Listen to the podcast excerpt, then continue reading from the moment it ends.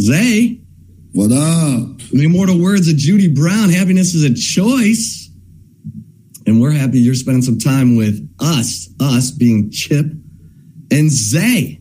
Zay, the right call, Collier. And Zay, we're going to get to my thoughts on these Texas Longhorns basketball. We got a lot to talk about today. We got we got John Brown who's going to be joining us in like one minute because he's got, you know, he's got stuff to do. We got Chris Hummer in the two o'clock hour. We're going to talk about Texas Houston football. Dana Holgorsen says this team is different from the one that I beat in 2018. Mm. And then I'm going to give you my thoughts on the Longhorns basketball team, which had a scrimmage at Gregory Gym that you turned me down. I asked Yeah. you out last night Yeah. and you said no. Hey, did Kadin Shedrick and Dylan Disu play? Did, Huh? did Kadin Shedrick and Dylan No. Disu play? I told you. You were trying No. to act like I had had my sources right. Come on now. Oh, I didn't say that. I just Okay. figured you'd want to come see like Max A. Smith, Ithiel Horton, yeah, you know. I'll see, you when- I'll, I'll see you at the St. Ed's game. See you there. St. Ed's, October 30th. That's I'll be me. there. yeah. I figured it'd be a great time for us to bond. And We bond every day. What is this? I mean, One to one to three, Tuesday through Friday, Off three air, to you know five, I mean? Monday. Off the Come air. On. Come on now. You're leaving me tomorrow, even though I love working with Rodney Rodriguez, Chaos Theory. You know, him and Wags do a great job. Love working with him. You're leaving me tomorrow. You left me Enough last about us. week. let's get Come to the man. man. Because look at this guy, Mr. Universe, two times over, kid from Compton, survived the streets of Compton, conquered the world in bodybuilding. You've seen pictures of this man all oiled up. You know what? Next week, JB, What's up? I'm going to have pictures of you all oiled up at your Mr. Universe peak Ready to go? Okay. when you owned all of Europe and all of bodybuilding. Mr. oh, jeez. I mean, Mr. what was, World, your Mr. favorite, Universe. what was your favorite muscles of your muscle groups? What did you feel I like your, my, my pet. your your pecs? Yeah. Yeah, I had beautiful pecs. beautiful pecs. All right, we're gonna next week. I promise we'll have photos to show everybody. But overall, I would say my in, my total symmetry. For, Yeah. because I'm 6'2", so most bodybuilders are like average height. I would say is five eight. You know, Wow, yeah, they're, they're little guys. they got the little man's disease they got some. I don't know. because Schwarzenegger's tall, right? He's six two. Yeah, Yeah. So you guys had that long, yeah. beautiful. It's a different, different look. Yeah. Well, like I, remember, like I said, hey, if your body looks ugly before you start, and you get big muscle, you look uglier. You know, you gotta you gotta look good from the gate. From Yeah. word say go, then make it bigger, and then it, it looks it looks nice. oh yeah. Well, Hey, how, how is uh, Schwarzenegger in person? You know, He's a nice guy. He's uh, if you don't have confidence in yourself, you, you won't like him because he's pretty uh, upfront. Know what he knows what he like, what he doesn't like. Very witty, very quick, and like I was, I was in the gym once and they had like a little meeting. First, when I first started getting into bodybuilding, and I think I had won my first Mr. Universe, and they had some kind of meeting because the athletes were unhappy about something. So I thought I would attend. And as we're sitting in the gym, a girl walks by, and she goes, "How you doing, Arnold?" He says, "Good." And she go, he go, she goes, he goes, "You cut your hair?" She goes, "Yeah." Do you like it? He said, No, it looks terrible. whoops, Yeah. It, just like that. The girl just kept walking. whoops. But it, it didn't look good. But see, he, that's how he is, you know. He just what what, what year was that? Dude, that was like 1987 or something like that. Wow. Oh man.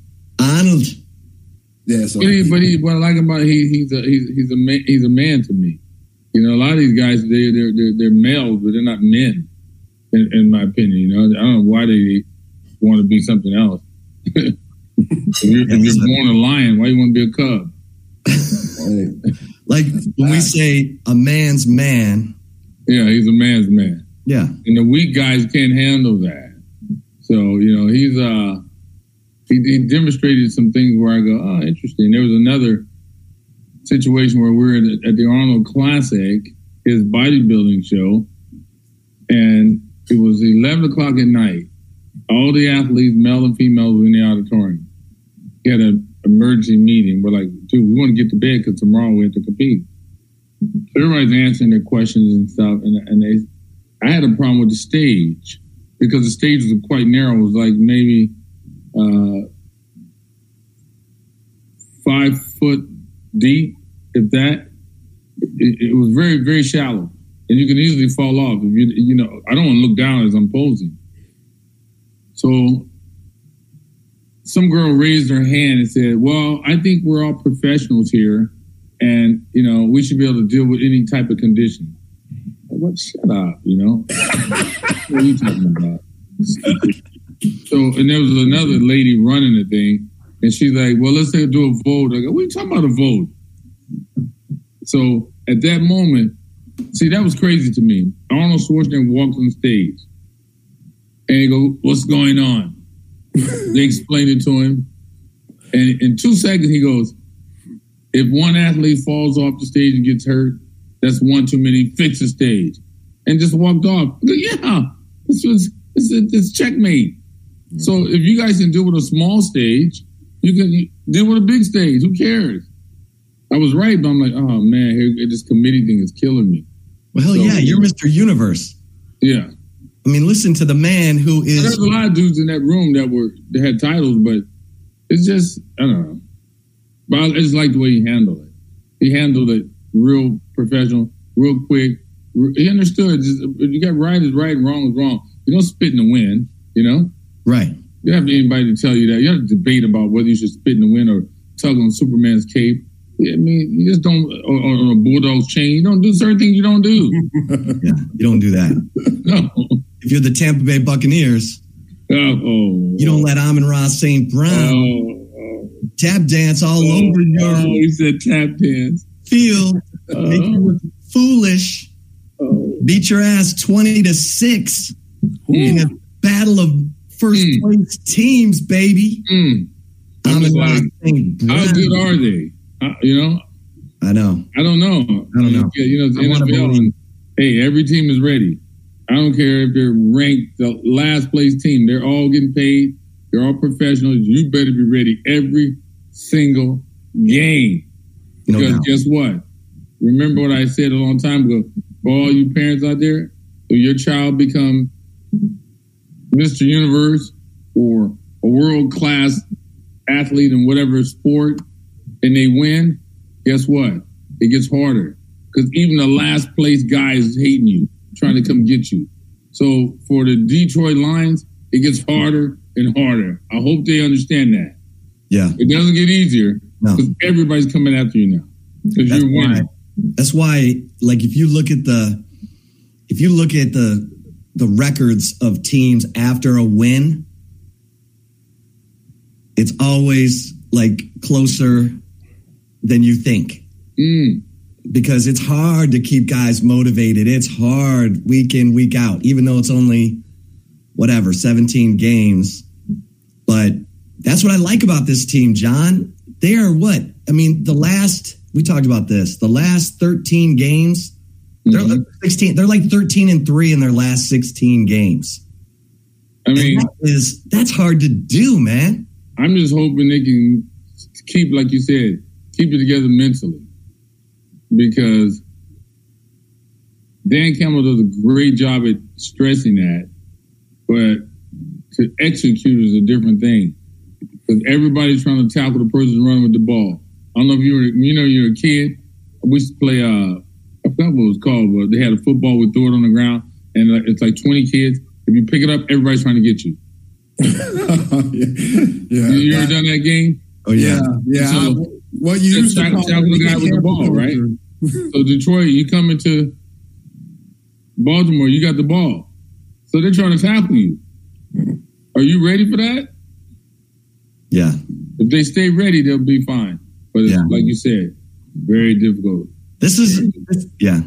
Go ahead, Zay. Oh yeah, John, you know, now the Lions, number one in the NFC, tied with the 49ers and the Eagles, and watching No. both of those teams lose, it's just kind of like you said it. How good is this team? And I was hyping up Chip these last few days with him being the fan. Like, could we maybe see a Cowboys Lions NFC championship game? Oh. I don't know. I don't know. I know both of y'all. That's just you know that's like Man. nails on a chalkboard here and that. It's unbelievable, isn't it? I, I'm, Yeah. I'm just like, I mean, I'm not a, I didn't play professional football, so you know when I look at the game, San Francisco looks good, Eagles look good, you know a lot of teams look good, but the Lions look good, but what happens when they play each other? Who's going to be ready? Who's going to be up for it? Who's going to give up? Who's going to let up? Who's going to? Oh God! And it's a team. It's not. It's a team sport. So you need eleven guys on the same page. It's a lot, man. It's Yeah. a lot. Yeah, well, I mean, so here I am. I'm at the game. I'm sitting third row, right, right down there behind the Lions bench, probably about the ten yard line. And Amon Ra catches that pass, comes across. Craig Reynolds lights that dude up, Ooh. sends him flying. Amon Ra scores. I couldn't quite tell that he scored from my seats because we were so low, but he scores. And then he's catching all these third down balls. Lions are converting third and eight, third and nine over and again. I'm like, oh my God, how are they doing this? Well, they're doing it because Goff trusts Amon Ra so much. Yeah, yeah, And he throws it where he can catch it and get down on those third down. yeah, yeah, yeah. He's um, they have a good connection there, you know. But it, I, I don't know if it's me as his father, but it seems to me when I look at Sports Center, you know, ESPN, they always mention my son's name second or last. And I think he's one of the one of the most important pieces on that team. Maybe maybe the most. You know, I mean, he's converting these third downs. He's like he's he represents a lot of that offense. So I, I mean, I just wish they would, you know, give him more love, give him what he, you know. I think because he went in the fourth round, which he shouldn't have, they they rather promote the other guys, you know, in front of him. But Jesus, if, give him 12 what he, catches, 12 catches, 124 yards, touchdown. And everybody knows that they're going to him. Yeah, that's the thing. They know. So So it's hard. He's hard to stop. So I, I don't know. Uh, big time. Dan Dan Campbell said something really clever, really smart. He said, I, I have a lot of respect for him. He said, he just hope we don't take Amon Ra for granted because he does it day in and day out.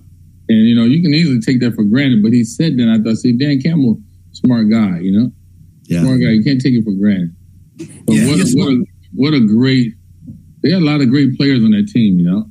Yeah, he a smart guy because he know he on that rookie contract, and he letting those guys up top know, hey, when it's time for his payday, we better give him his money because he's a big part of this Yeah, we, we, we like the Lions. I mean, the Lions are, uh, I, I mean, so far, a great organization. You know, I mean, they haven't done everything they've done has been fantastic for us. You know, so uh, the the game experience, everything is just just, just first class. It's re- really really impressive. You know, so I hope I, I wish them well, uh, but I, I, I just know that it's it's not going to be easy. it's not going to be easy. Well, John, real quick, because I know you got to go, but then they had Amon Ra talking about flag football on Good Morning Football on the NFL Network right after flag football became an Olympic sport. And I was like, well, that's really cool. But is Amon Ra like, and I didn't get to see An ambassador or something. Yeah, is he I don't know what's. I mean, look, I call him up. Hey, son, how are you? It's Papa. Good. Uh, anything new? No. Uh, whatever I ask, I get these short. You know, you know, kids. Yeah. No. Uh, just grunt. All right, I love you. All right, I love you. Next thing, that's all you get out of all of them. he would never tell me if they. But I was at the owners meeting last summer, and they were. We had like a little. I did like a seminar, and there was a girl there from I think France, and she played flag football. Had something to do with it, and she said, "Yeah, it was good that because Amon Ra was." Uh, I don't know if she used the word ambassador, but something she said. I go, what? She goes, yeah, because he speaks different languages. Oh, He can, he can, uh, you know, he said, so we asked him, hey, can you say it in German? Can you say it in French? Can you say it in English? And he did it. So they're, they're taking advantage of that or something. I don't know. I don't know. yeah. No, that makes what, sense. What, what, what a fantastic thing. Get that in the Olympics, man. I tell you, Roger, Roger Goodell could be a genius, you know, because I mean, what he's doing is amazing to the sport. Phenomenal. That's a big chess move he just made. Yeah, yeah. Brings attention to the sport, gets everybody fired up. I, I, my prediction would be girls flag football will be much bigger than men's. Yeah. I think because they've been out shut out of football for hundreds of years, and now they're like, "Hey, some of those girls can play, man." Yeah. I mean, they, I'm not saying they can play with men, but I'm saying amongst themselves. I went to a practice at a high school because a friend of mine was a coach. I go, let me see what they're doing. I was surprised. I saw one girl stick her foot in the ground, was running routes. I go, whoa, whoa, whoa, come here. Where'd you learn that at? My dad and my brother plays football. They taught me. I go, okay. and another girl can catch really good. I'm like, and another girl was throwing the ball real good, not like a girl. And I go, are you a softball player? She goes, yeah. Uh, Wow. So it's, it's going to be Roger Goodell, man. That dude could be a genius. I'm telling you. Well, what did, real quick, what did Miriam say when she got back from the trip? She goes, "Yeah, it was good." She doesn't, she doesn't, you know, she's German, so she doesn't talk much. Her personality is not like ours, right? And I go, "Well, what did people say?" It was fun. There was a lot of Lion fans there. Uh, I'm just trying to, you know, drag. She's just like my kid. I'm trying to drag information out of her, but it's, it's very difficult.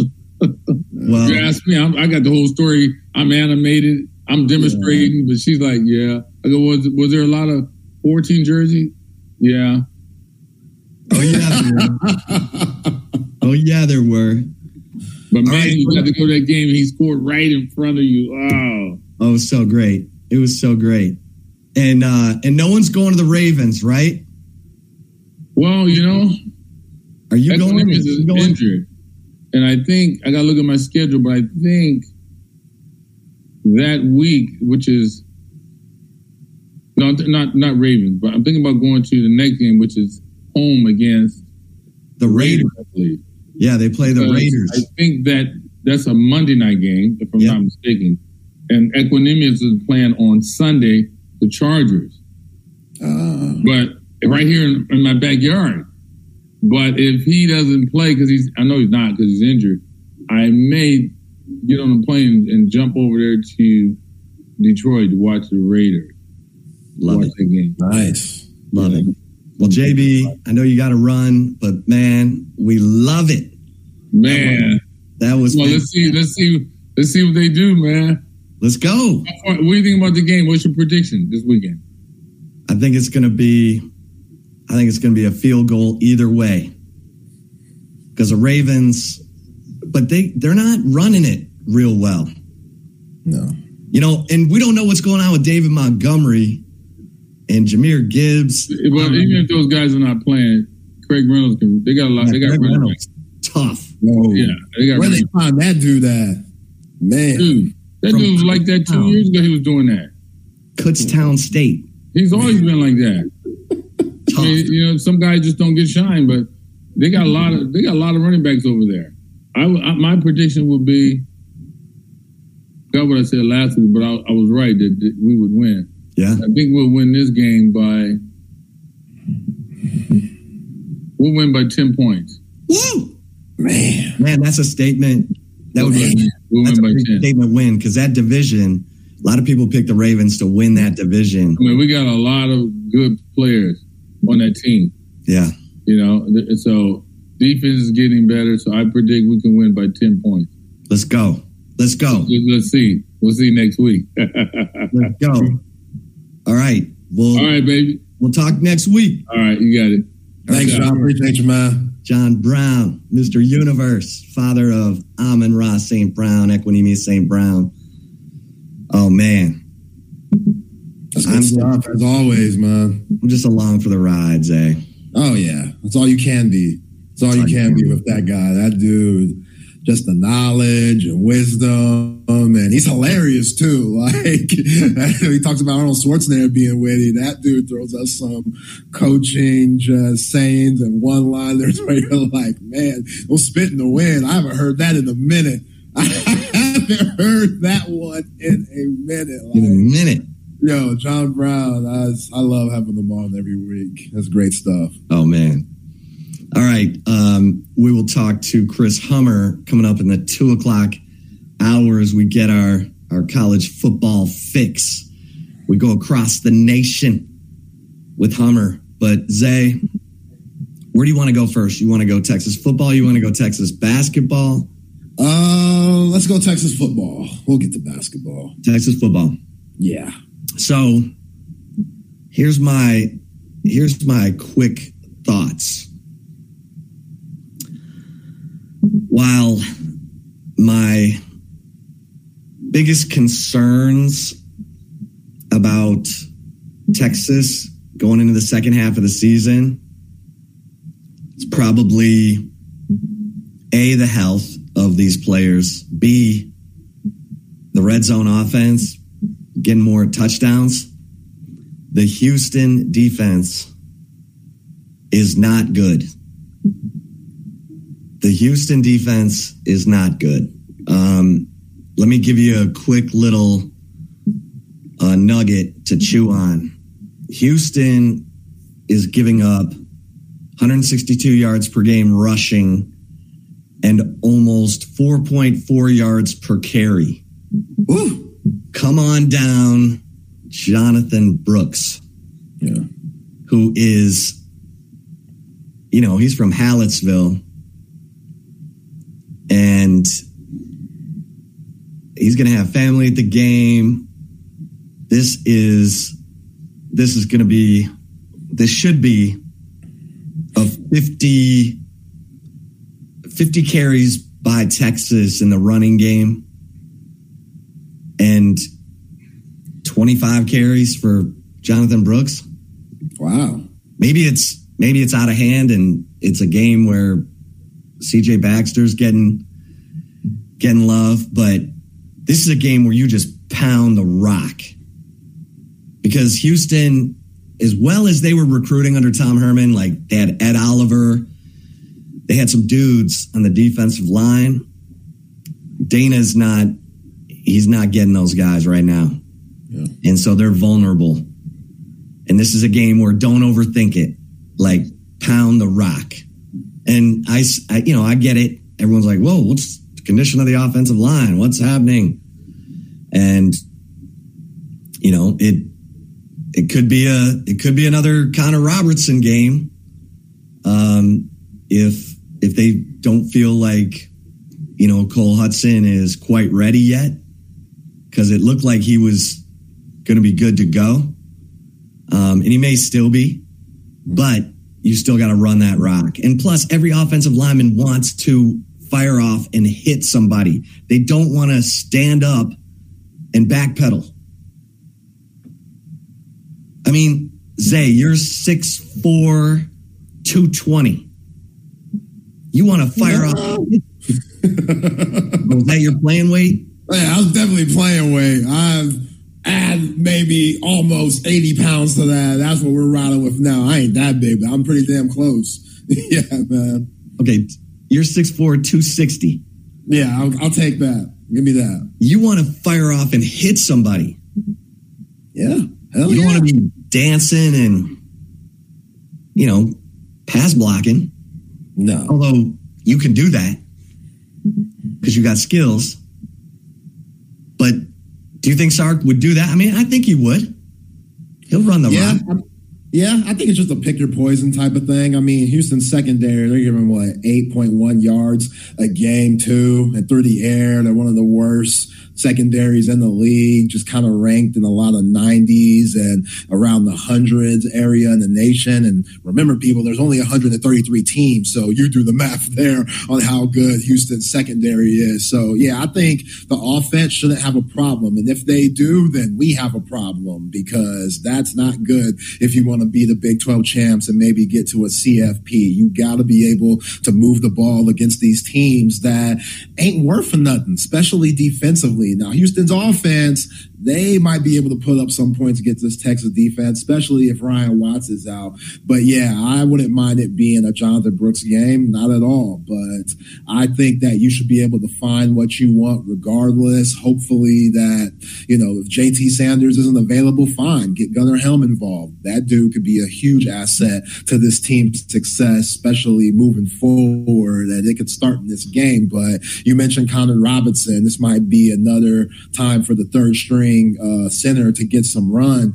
And I wouldn't want it more of a team like this. I want I want Connor Robinson playing against a Houston to get some confidence to where down the line, if they do need him, he has the reps. And I think Houston's front line, even though they got Ceaser, who will probably get drafted, uh, other than that, they don't got the guys that should stick up to the Longhorns. So, well, here's yeah, my thing. Here's my thing. Point you don't want to give Donovan Smith and these talented receivers. They got talented receivers. Yeah. You don't want to give these guys a chance to get hot. So keep them off the field by running it, grinding it, running clock. I agree with you. They should be able to get whatever they want. Houston's pass defense isn't, it's the worst. It's the worst in the league. Um, they're giving up yards for free. I mean, but I'm just saying, run the rock, eat the clock. I liked I liked what they did against Baylor. I want the Baylor game plan. Yeah, but like does that again? What we've been talking about this week, you got to have these convincing wins. Now that could be very arrogant for Sark's play calling down the line because he knows, hey, with how much parity is in college football, we got to leave no doubt. So let's run it up on their ass. Run it up. We throwing the ball. Quinn going for 400. Quinn going for five touchdowns. We trying to put up 50. You saying this is, you saying this the Ryan Wingo game? I'm just saying, we yeah, Ryan, Ryan, Wingo. Ryan Wingo Hey, come on down, dog. You see how we playing out here? We can't, you know, we don't want to run the ball and milk the clock and have no grimy win. No, we got to make it fun so the committee can see. Oh man, they handling their business and they look good doing it. So that's that's going to be an interesting balance there because I, I I feel what you're saying. I hear you. Like at the end of the day, a dub's a dub but against Houston, that thing better look good because if you want to set out like losing to Oklahoma, that sets you back. So now you have to overcompensate for that. You're going to have to do some things to get that uh, energy and respect back that you lost at the Red River Shootout. So how do you do that? You put up mad points on the Houston Cougars, which it's basically going to be a home game for the Longhorns anyway. You're going to get that Dallas Cowboys like feel when they go on the road because it's sold out. And I'm gonna, I expect to see a lot of burnt orange in third ward this Saturday. But yeah, man, I, I want them to put up points. And if Jonathan Brooks needs to have a 200 yard game and maybe four touchdowns while doing it and you can run it up that way, that's fine. But yeah, you gotta win these games convincingly because when the end of the season comes around and hopefully you're in the Big 12 championship and stuff, like you said yesterday, you need Oklahoma to be winning games too, so they could be a top five team, so that could look good. Like, you just don't want to leave any doubt for the committee to say, nah, they beat Houston by 15 and it was a struggle. And like, that, that, that ain't gonna look good. That ain't gonna look good, especially if Houston doesn't make a bowl game which they could, but still, like there, there's a lot that goes into this game that we got to look at, you know? Okay, so here's I was uh Okay, I got I got two thoughts for you. This this okay, so this needs to be the first game of the year where Texas hits 50. Yeah. This needs to be the first game where Texas hits 50 because Texas Tech scored 49 on these fools. See, Texas Tech scored 49 on these fools, and like they had two 100 yard rushers. They had Taj Brooks go for uh, 100 yards. They had Cam'Ron Valdez go for 100 yards. Three touchdowns on the ground. They ran it 37 times and they scored 49 points. And I misspoke. I don't need the Baylor game. I need the Kansas game. Kansas is when Texas ran it 51 times. Brooks had 21 carries for 200 yards. And they almost got to 50 against KU. They need to get to 50 in this game. 50. Yeah, yeah 50. 50. We need that. Put it on them. I'm telling you, I, I need people to question Sark and his heart. I like I'm it. gonna be saying it all week. I need folks to be like, "Damn, Sark looking like a real asshole right now. He looking like he, this dude Sark running it up. Like, why they still throwing that type of stuff? I need whoever's commentating the game, broadcasting it. I want it to be said. Damn, man, they still putting it on them. Texas ain't slowing down. This fourth quarter, they still throwing the football. They still trying to get these yards. Guys still making plays. Like, you know, I, I need that. And even Dana, guys, yeah, even Dana, even Dana said, "I don't want to know what kind of mood they're in after that loss to Oklahoma." Should be pissed off right now. You should be real pissed off. Like you should be very upset. Like practice should have been hell. Uh, a couple of weeks ago, I know they were trying to rest guys and save guys' legs and stuff. Yeah, whoever was healthy needed to be banging the crap out of each other. Yeah, yeah, exactly. You're we're back in the lab, like ain't much laughing, you know, ain't much joking around. You still want to be upbeat, you still want to be positive, yes. But yeah, I, yeah, you gotta be careful. Like this this is one of those times where I love what Quinn Ewers said, just they've centered their focus, recentered their focus, excuse me, on the task at hand. Like, man, we got a wake up call. Now we know what we have to do because our goals are still in front of us. Mm-hmm. And it starts this week with the Cougars, man, who's, you said it, Donovan Smith, that dude been balling. Like that dude's been balling. And Dana said his first year there, that dude basically gave him the ball, the playbook. It was like, yo, this your team. Cause he does everything for them, leading the team and rushing by like over 20 carries. That's insane to me. That's nuts. And then they're 22nd in the nation when it comes to pass attempts. So they're throwing that ball like crazy. And this secondary, they got their work cut out for them. Because, like I said earlier, if you're going to be without Ryan Watts, then that's still going to hurt a little bit. I know Oklahoma is different than Houston, but Houston's wide receivers, they ain't no punks. You know, there no there are no scrubs out there. I like what all those guys could do. Brown, I like um Manjack and then Golden, that dude could take it to the house at any moment, especially on special teams. So they're pretty confident right now. And we've seen Texas this year get kind of gutted on dink and duck stuff, just those quick comeback routes, just short yardage things to where if they could control the clock, Houston would love to do that to prevent Quinn Ewers from getting on the field. So those corners who struggled a little bit against Oklahoma, they need a bounce back game. And I'm talking about Malik Muhammad. I'm talking about Terrence Brooks. You know, I'm talking about Gavin Holmes, all those guys. I, I need a pick from one of them. That'd be, I, they haven't had a pick all season.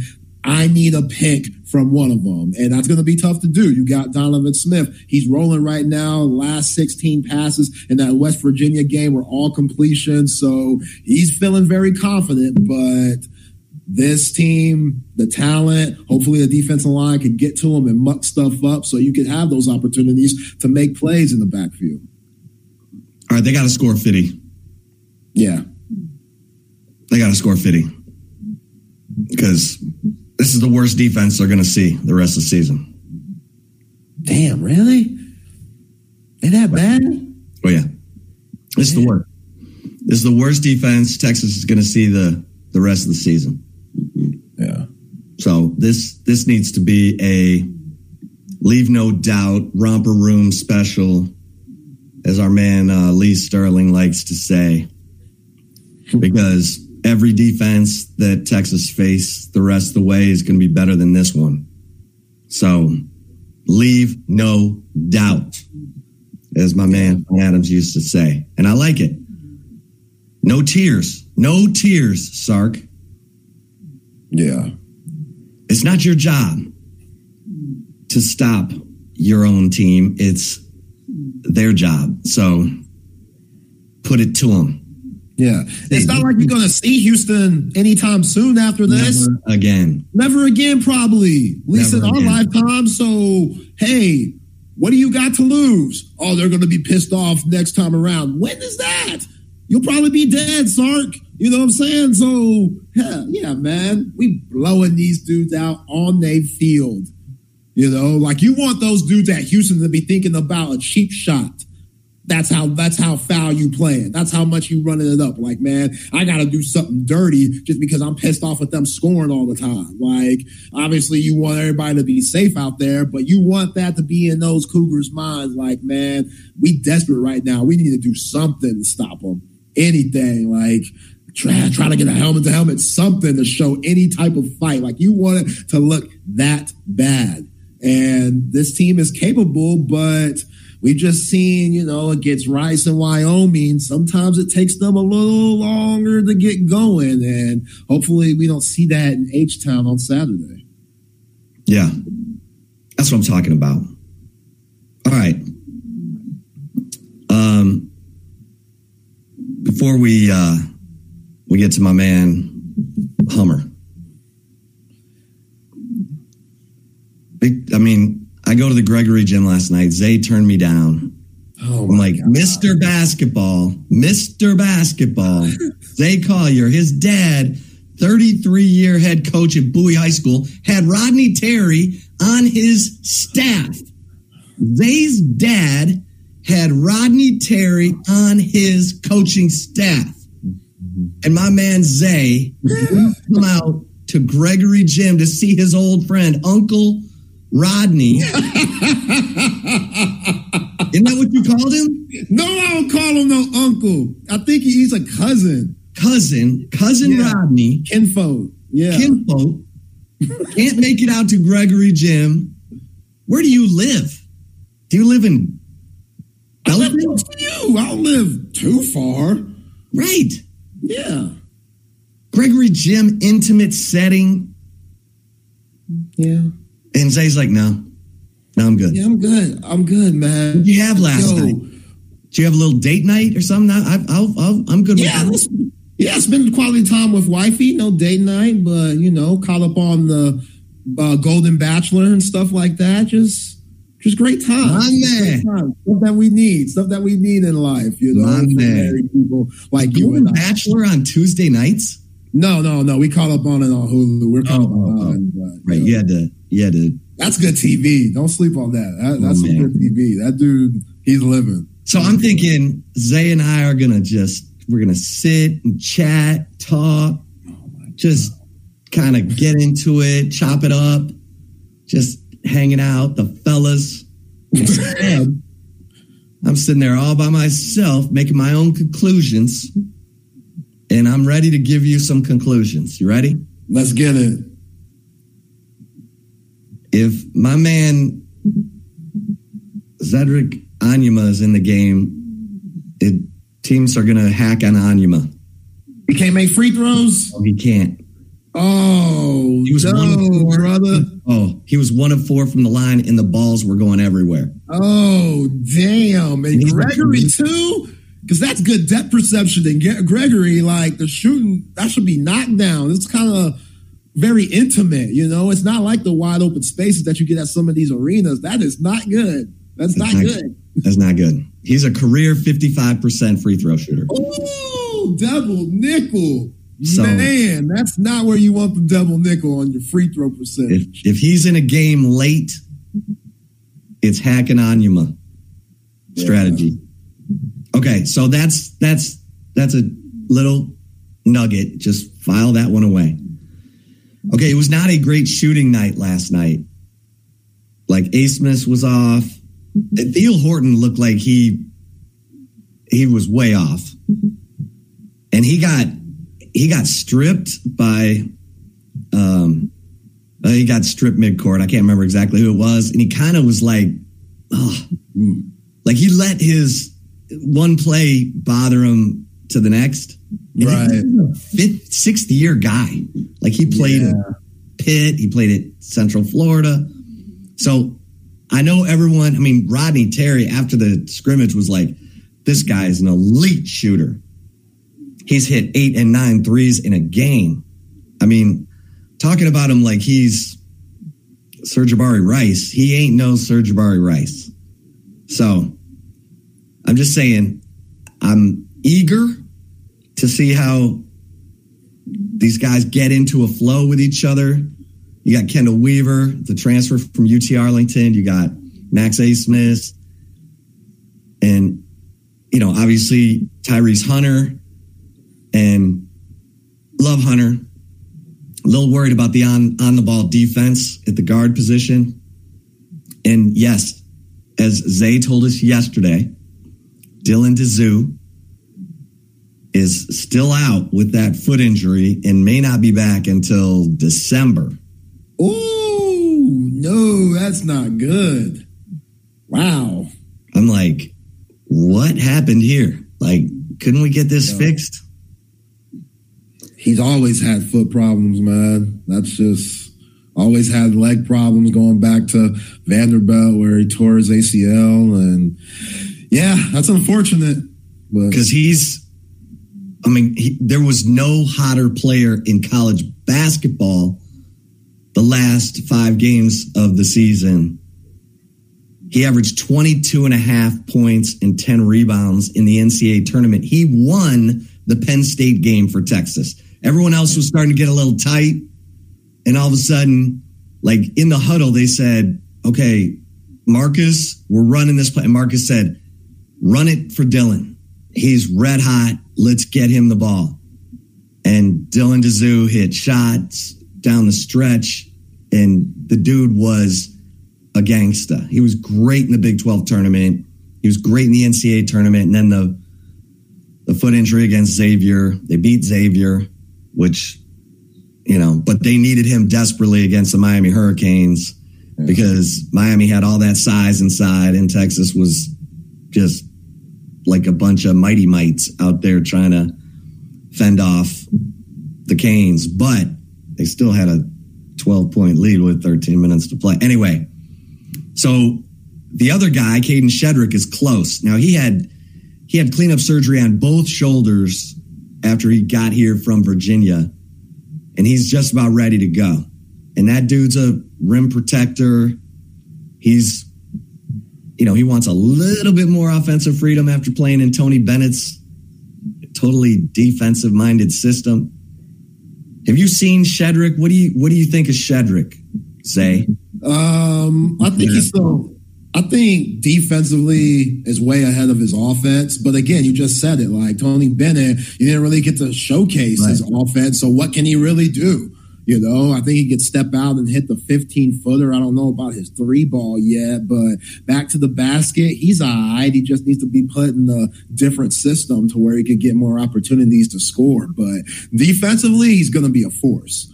You know, he's going to change shots. He's going to, you know, throw great outlet passes on defensive rebounds. Like he's going to be a force defensively to where you just talked about worried about the on ball defense. If someone were to get beat, he'll clean that up, whether it's just a good contest or even a block shot. So yeah, I think that, you know, obviously it might take him a little bit to get his feet wet again coming off of these surgeries and stuff. But, you know, if you're going to be without Dylan Disu for a month or so, then I'm good with Dillon Mitchell playing your four, and then you got, you know, Ithiel Horton, Max Abmas, Tyrese Hunter. Like they still got guys. It's just, yeah, man, Dylan Disu, that's a big loss because that dude, when he's healthy and when he's going, he's one of the best big men in the nation. And that little push shot floater that he has, oh my gosh, immaculate. Like that thing is absolutely money. I know that he works with our guy from BTY, Zach Urbanus on that, his trainer,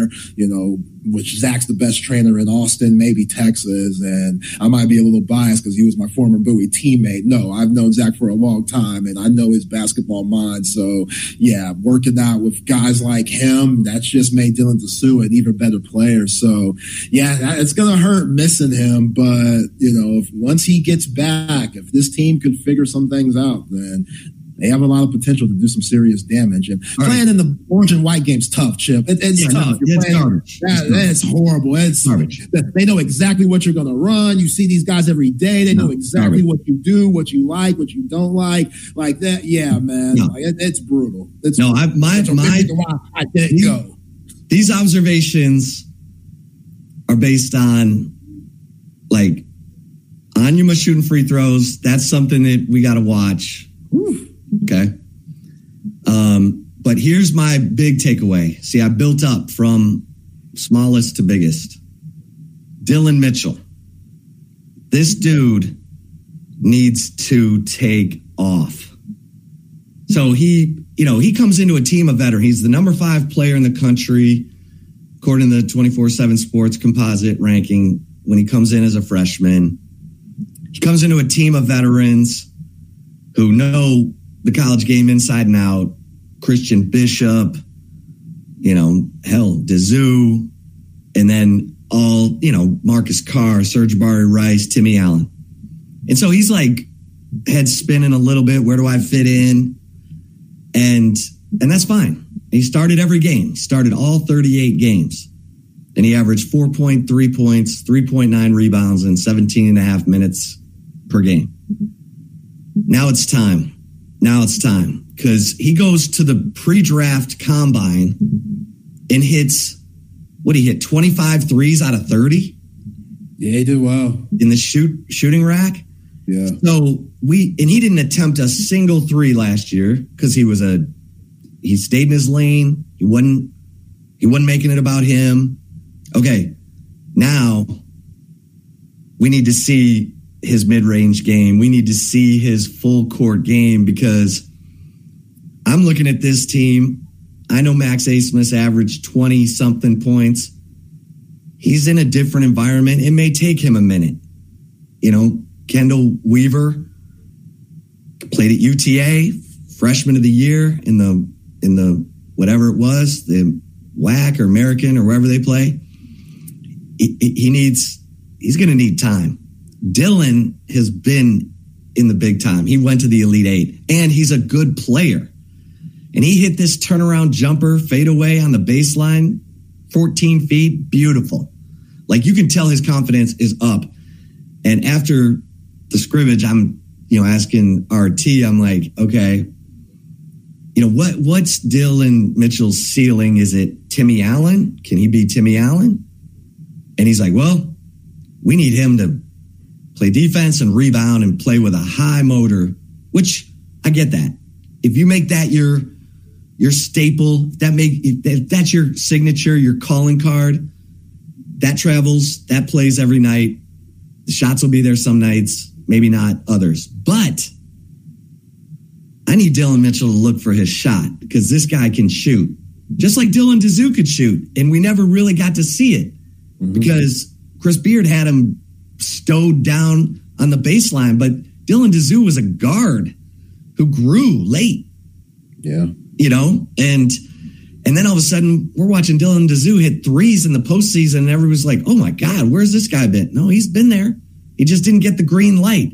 I don't want I don't want Dillon Mitchell to get, you know, pushed into a a box where oh, we just need your motor, we need your defense, we need your rebounding. And I get if you're not going to have Disu and Shedrick at the very beginning of the season, you need Dillon Mitchell, who's got great bounce and shot block ability, and Onyema to be your front court guys.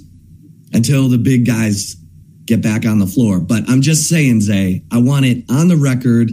Put a post it note on it today, October 18th.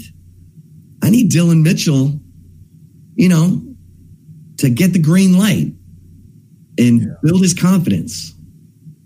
Because I think he can be a big time player. Yeah. I mean, I think he can go to, I think he can average 12, 12 and 6, 12 and 7. Oh my God. Am I getting near Zay numbers? Yo, man, if you get him around Zay numbers senior year, then. Okay, so 10 and 5? Serious. 10 and 5 this year? No, no, I need Dillon Mitchell at. If Texas wants to make it to a Final Four, I need Dillon Mitchell around 14 and 7. Okay. There we go. I'm gonna need I'm gonna need around that. That's that's Zay at his prime. Yeah. That was Zay his senior year at Bowie. Yeah, man. I had a little fadeaway to my game. Didn't shoot it much because, you know, CC didn't have that shit. But, you know, I had a little my game. Just let me loose, CC. Let me loose. Come on, man. He didn't want you shooting a fadeaway because he wanted you taking that big body to the rack. Yeah, uh, yeah, he wanted other things. He wanted to make sure everybody else got involved, and our big four-star player got. Hey, John Brown would be pissed right now, right? Right? John Brown would be like, "If Zay's hot, you feed Zay." Uh, well, he did that. I'll give him that. He did that. I had my games where I hit a few shots and I got the rock more and got you know my name called a little bit. But yeah, man, it should have happened Mo. It should have happened more. I need you to step up in that huddle and say, "Hey, Pops, you see who's filling it up right now? You see who's playing some string music? See, see, that's how I know you ain't no coach's son because you got to go home with him. Most likely, you're riding with him back home. Before, I mean, I had my car my senior year, so I drove back home. But damn, you still got to see him at the house.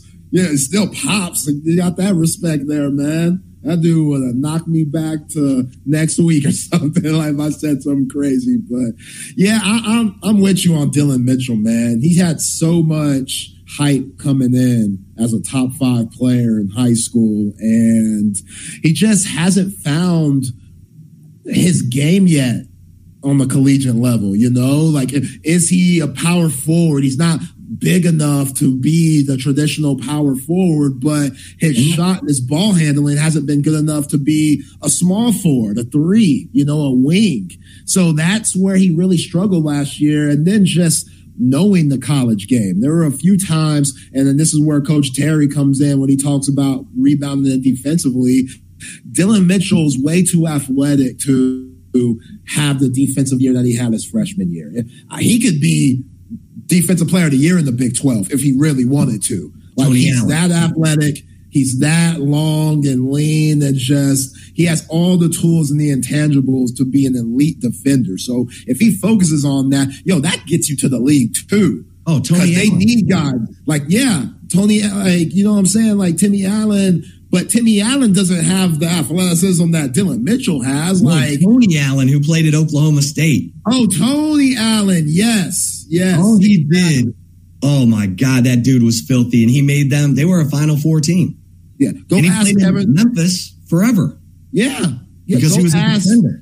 You're right. Yeah, Memphis. He won that ring with Boston. Doc would throw him in there every once in a while. I remember him guarding Kobe a little bit in the 08 finals. Yes, Tony Allen, you're absolutely right. Elite defender. And yeah, ask Kevin Durant, who the top five defenders that ever guarded him are. And he says Tony Allen. So yeah, you can find your niche that way. And if you if he can hit some shots, you know, I don't want him taking JJ Redick number of threes, but if right. he can take the open ones where he knows it's a sweet spot, maybe a corner shot or a wing shot that's within the offense, then that always helps too. But yeah, man, that dude, if he could develop an offensive game, like the whole summer, I felt like he should have been working on his handle because in the long run, if Dylan Disu gets healthy and you look at Shedrick, and that's this is what makes Texas pretty dangerous because they have the ability to play multiple types of game or multiple type of game. They can play a big lineup with Shedrick and Disu playing the four and five, and maybe Dillon Mitchell playing the three, along with maybe Horton or Abmas or Hunter, et cetera, all the guards they have. Or they could play small and have Dillon Mitchell be your four and Disu and Shedrick be your five, which they're probably going to have to do with uh, Dylan Disu being out, Shedrick being your five, and then Horton, and then you know Abmas and Tyrese Hunter. Those guys could be your wings and guards and stuff. So if they could figure all that stuff out, and it's going to take some time, like it always does with all these transfer guys coming in, as you mentioned, Max Abmas coming from a G5 program. Now you're playing Power Six ball. Like, hey, it's a difference. Even though you were average a 20 a game, it's going to be a difference. And he's not going to be a traditional point guard because Tyrese Hunter is going to be his backmate, so he won't have the ball in his hands. I hope Max Abmas got used to playing a lot of off ball in practice, coming off screens, down screens, curling. He's really good at floaters and shooting off the dribbles, so it shouldn't be an issue long run. But yeah, you know, it's something that you're going to have to look at. And their schedule is pretty favorable for Texas. So they should be able to work out some kinks in the, you know, preseason before the actual conference play starts. Well, here's my, here's the thing that I just, again, super hyper aware was Abmas didn't get like there were times he was wide open and guys didn't pass him the ball. Like I'm worried he's a little bit of a ball stopper. Now, let's see how it goes. Let's see how it goes. Let's see if yeah. he's able to find his teammates, create to set up for his teammates, because that could be a problem. If if he's you know if he's so used to being the guy, and they got they they got guys inside eventually. That's that's what's tricky about this season. You're not going to get a full picture of this team until what December. Yeah, which is fine. Conference season, all that. You're going to play some decent non-conference games um, early on, but I just want to see how they share the ball because last year, what was so impressive about Marcus Carr after being a little bit of a ball stopper, he shared the ball. Yeah. And he scored more. Like everything got better. And, you know, they moved the ball really well last year. Sir'Jabari Rice, amazing, created to, to, you know, basically set up teammates. And, and so let's see. Let's see how that goes. And the young yeah. players look good, you know. Let's see how let's see, you know, Chris Johnson and Pryor. Let's see how they develop. Obviously, you got a pretty veteran team. I mean, your your starting lineup is going to be Max Abmas, Tyrese Hunter, and Dillon Mitchell, and then you play Disu and Shedrick together. I would let Disu, I would, yeah, let Disu be the four and give him let him get some range and let Shedrick be the the big guy down low. You know. Yeah, yeah. You could even throw Brock Cunningham in at times. Yeah, Dylan, Dylan Disu being out, I'd start Brock.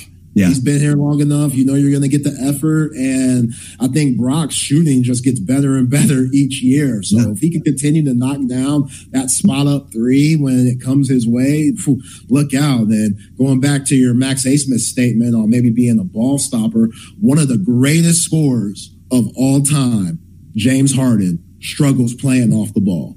I've watched him these last few years in Philadelphia and Brooklyn and stuff where he's had to play with Kevin Durant and Kyrie and now Tyrese Maxey and Joel Embiid.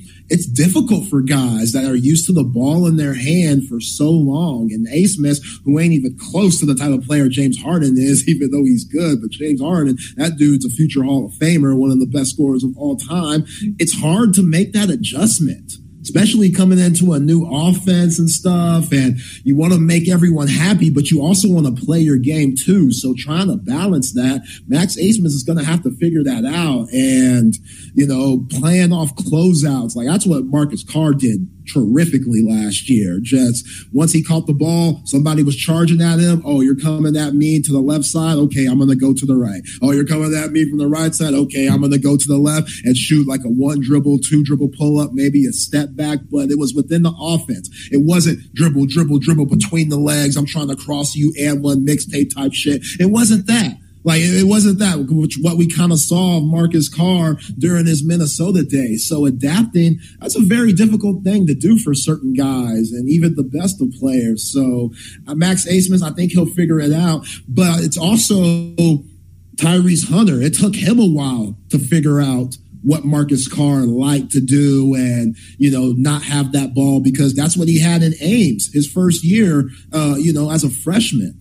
So he kind of had that struggle when he came to the 40 acres of, okay, the ball's not in my hands. How do I get in a rhythm if I'm not touching it that much? Mm-hmm. And Tyrese Hunter's going to have to realize, hey, I'm going to have to get Max involved. And you would see it last season when Tyrese Hunter was in the slump, they would go to him for the very first play of the game. Like the first play of the game would be a play for Tyrese Hunter to maybe get an ISO on the baseline or have them coming off a screen where he could shoot the shot or something like that. So, yeah, I, think Max Abmas, I think he'll be fine. And yes, there's going to be, you know, some type of just figuring things out. Yeah, situation that he's going to have to go through. But, you know, when you have bigs like Texas does and just all the talent that they have all around, Max Abmas should be open a lot more than he's ever have been because he won't be that main focus from game to game where coaches are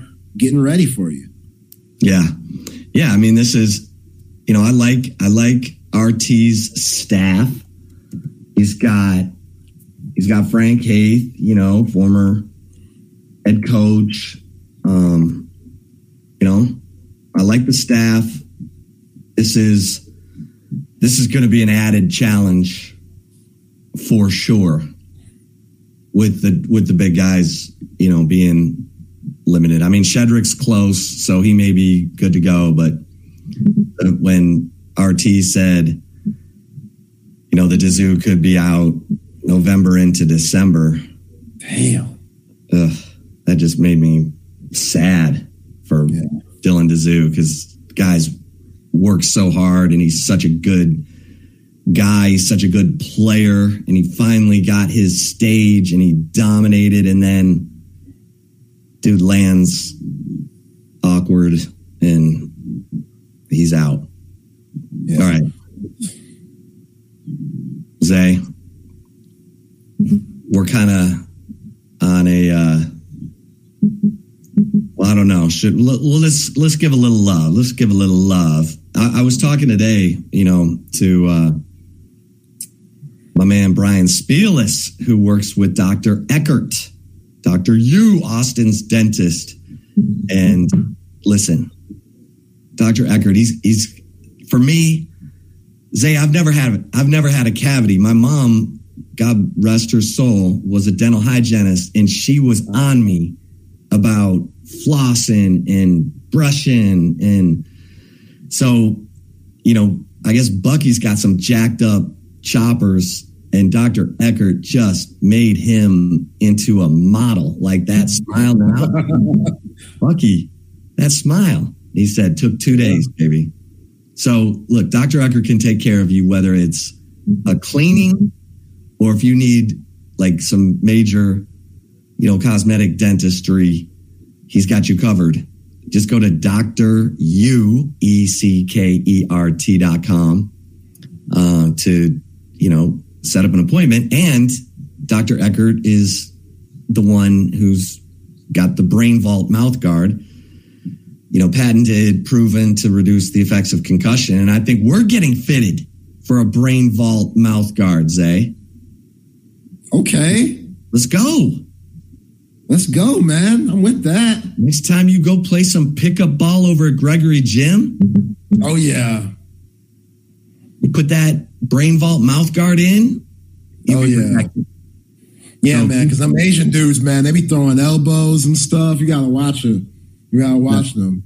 The the aging guys or the Asian? No, Asian dudes. Now, yo, Asian dudes. They can, yo, there's some dudes out there that are cold at Gregory. Like, yo, where y'all been watching some serious hoops, or I don't know what y'all doing, but yeah, they play a good brand of basketball too. Don't sleep on them, but yeah, I sleep on them. Some of my best games came from giving those Asians like 50 Gregory. yeah.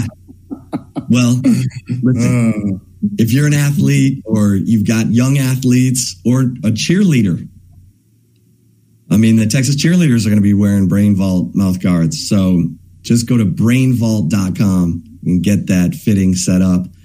And, uh, and yeah. And listen, make sure you're getting out.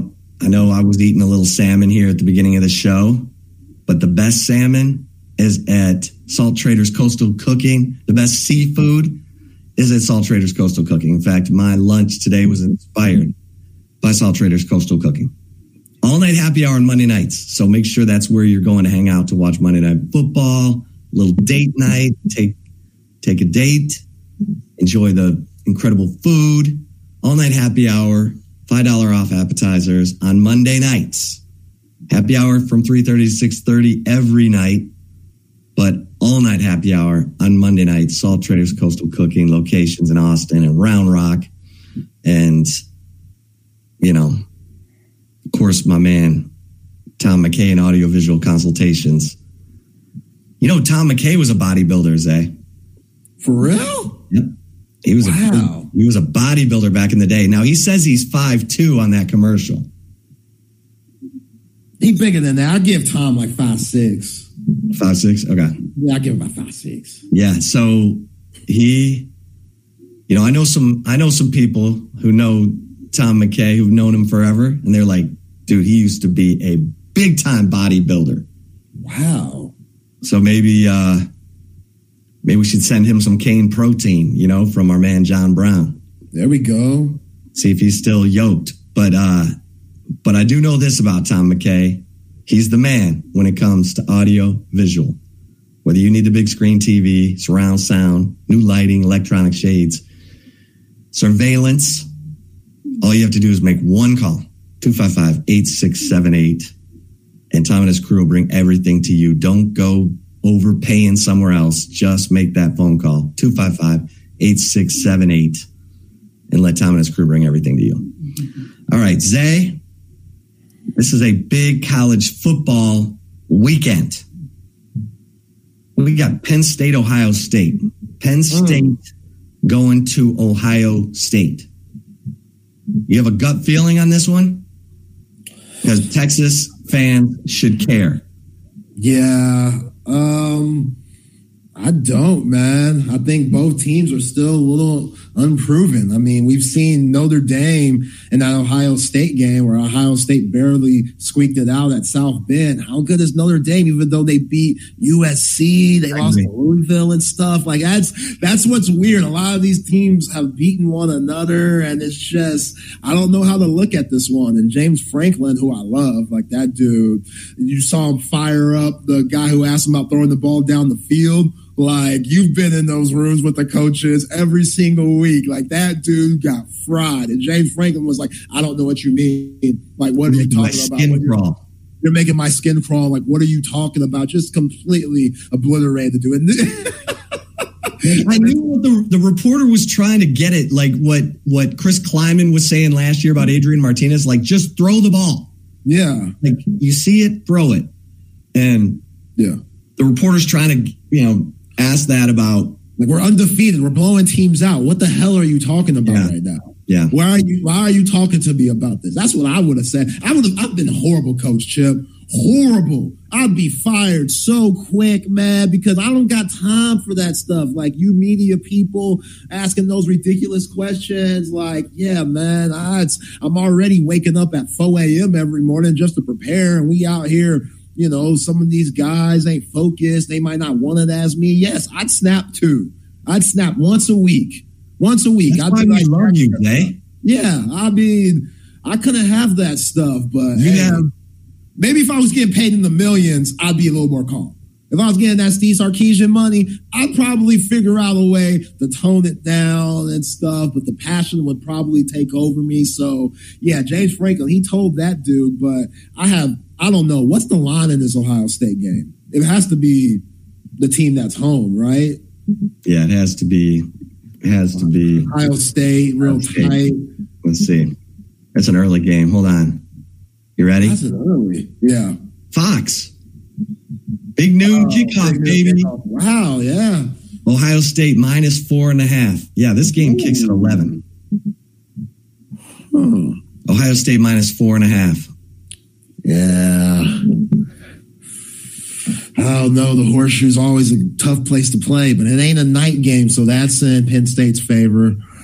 Um, Yeah, Fox is killing teams.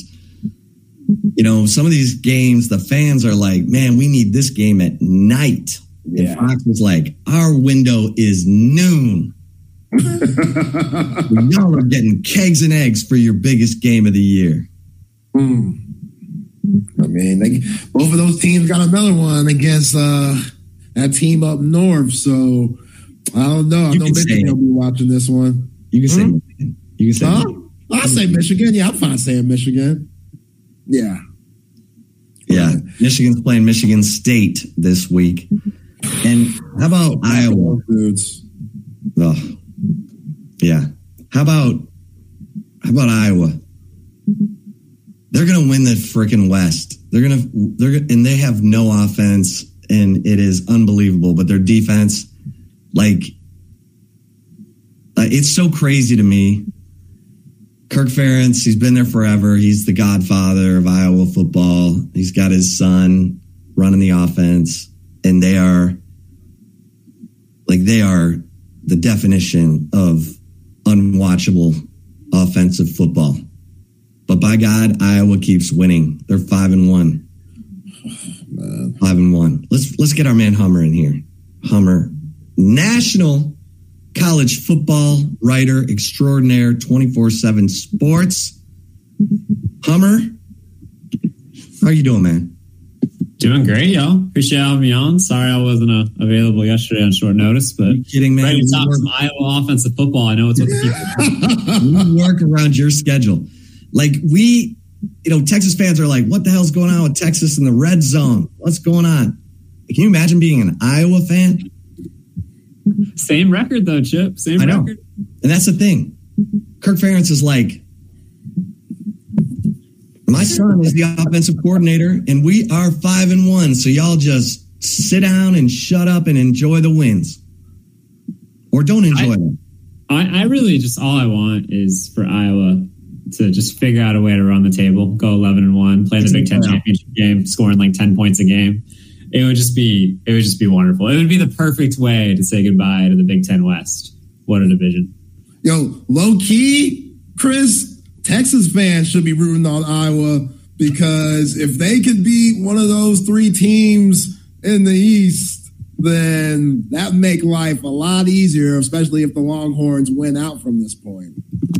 Absolutely. You want, if you're a Texas fan, you want as much chaos as possible. And I can't think of more chaos than the Big Ten East winner losing to whoever comes out of the West. That would throw a wrench in the entire discussion. I think it would make us look at the Big Ten East as a whole a little differently because they're kind of kind of beat up on each other after not really playing anybody outside of Ohio State versus Notre Dame in the non-conference schedule. So yeah, I mean Iowa would throw a gigantic wrench in the national picture. It would be I'm sure a lot of Texas fans would just be sitting back, laughing, watching it happening. Well, Hummer, if we're going to talk Big Ten football, you've been money on every like every big game. You've nailed it. Now we got Penn State at Ohio State. Ohio State favored by four and a half. What do you think happens in this one? It's funny. I think um, I was actually writing about this game earlier today. It'll come out later this week, and I think this game is really interesting because I think it illustrates the difference between great programs and elite programs in college football better than any other rivalry or any other game. I think it was back in 2018. Um, Penn State lost to Ohio State by a single point. Penn State was up by like 14 with like 12 minutes to go. Ohio State stormed back to win that game. And afterward, James Franklin said, I'm tired of being great. This will be the last time our program is great. We want to be elite. And in the time since, Penn State's lost every single game to Ohio State by an average of, I believe, nine points a game. It's always close, but Penn State never figures out a way to get over that hump. And I think it's largely because of the talent gap between the two programs. Ohio State is a perennial top five team on the recruiting trail. Penn State's a perennial top 15 team. So I can't help but think of that game, this game this weekend in that light. And I will say Penn State has closed the gap a little bit. They have Drew Allar, five star quarterback on their roster, number one quarterback in the 2022 class. Mm-hmm. Ohio native Drew Allar. They beat Ohio State for him in the 2022 cycle. They have, frankly, the better defensive line this year. You haven't been able to say that between Penn State and Ohio State in a long time. But Penn State's defensive line leads the nation in pressure rate. They get after the passer. I think they create pressure more than 50% of the time. They have some of the best cornerbacks in college football. So this sets up for me to say like Penn State's going to upset Ohio State, but I, I just can't get there because Penn State's offensive line is that big of an issue. Um, we think of Penn State, we think of great running backs. You think of somebody like Saquon Barkley creating plays. You think of somebody like Nick Singleton on the roster right now being one of the best running backs in college football. But they're largely having to do that on their own. Penn State has a middling offensive line, and you can't have that against Ohio State. So, given all that, I like Ohio State in this game. I think it's going to be close yet again, but that talent edge, y'all, the talent edge matters, and I think Ohio State pulls it out for that reason. Yeah. And Ryan Day still wants to beat the crap out of Lou Holtz. Go ahead, Zay. Uh, uh, he could take a swing at James Franklin. I feel like that would be a slightly different uh, conversation. Uh, I think my money would probably be on uh, James Franklin over there, but um, given James Franklin's record in big games, he might miss a couple of those swings. So maybe Ryan Day has a chance. People criticize Ryan Day a lot, but James Franklin, I don't think. I think he's like one in ten in his Penn State career against top ten teams in regular mm. season play. It's it's not great. His biggest win was that I think 2016 Ohio State uh, one point victory. Um, other than that, like it's been a rough go of James Franklin and really big opportunities for him. So maybe this is the year, but uh, I get the feeling Ryan Day gets to stay angry and stay happy at the same time. Yeah, yeah, Chris, just to piggyback on what you said about James Franklin, because I didn't know that stat. Like, that's pretty wild to me because he's been there for a long time. And you would think those Penn State fans would start to get a little restless with that. But I don't know, maybe just because Michigan and Ohio State have always been so good, it's like, okay, we understand. Look at the NFL players that they keep putting out and stuff. Like, you're fine, James, but I don't know. Can he keep this up? Like, he's going to have to start winning some of these big games sooner or later. That's his job. I, I do agree, Zay, like 100%. I, I think some of it requires like the context of what Penn State was when he got there. Um, obviously, Bill O'Brien helped the transition um, for Joe Paterno to James Franklin. There was somebody in the middle of that who had to deal with a lot more of what was going on in that program. But Penn State wasn't really Penn State when James Franklin got there. Like he built that program back up he made them maybe not into a annual college football playoff contender, but a very good program. Won a Rose Bowl, won a Big Ten title. Um, but as you said, like he's fallen short. I, I found the stat. Um, I was a little off. It's not one in ten. He's three and fifteen against top ten opponents, and only two and fifteen in regular season play. They did beat Utah, I think, two years ago in the Rose Bowl against a top ten team. But James Franklin hasn't found a way to win those big games. I think he's beat Michigan three times out of six. He's just one and eight against Ohio State. So he hasn't figured out a way to get over that hump. And while he's been very good as a head coach and he's in no danger of losing his job, I think Penn State will keep him as long as they can. In order for Penn State to make that jump and to be considered an elite college football, football program, they're going to have to start winning these games. Yeah, Penn State. Here's uh, Here's James Franklin's record at Penn State the last however many years. Uh, 11 and 2, 7 and 6. Yeah, the, he was 4 and 5 in the COVID year. 11 and 2, 9 and 4, 11 and 2, 11 and 3. I mean, he's Mack Brown. That's who he is. but Matt, I mean, Mack eventually, like, Mack didn't break through very often. You know what I mean? Like, he has two Big 12 championships on his resume. But those two Big 12 championships came with two trips to the national championship game. And it only takes one. Mack Brown will always be considered one of the greatest college football coaches of all time. That's right. And if James Franklin makes that breakthrough at one point, gets through his Big Ten East rivals, like we'll talk about him in a much different light. But it is as Chip said, like he is Mack Brown before 2005 right now. Yeah, Mack Brown with a better tan.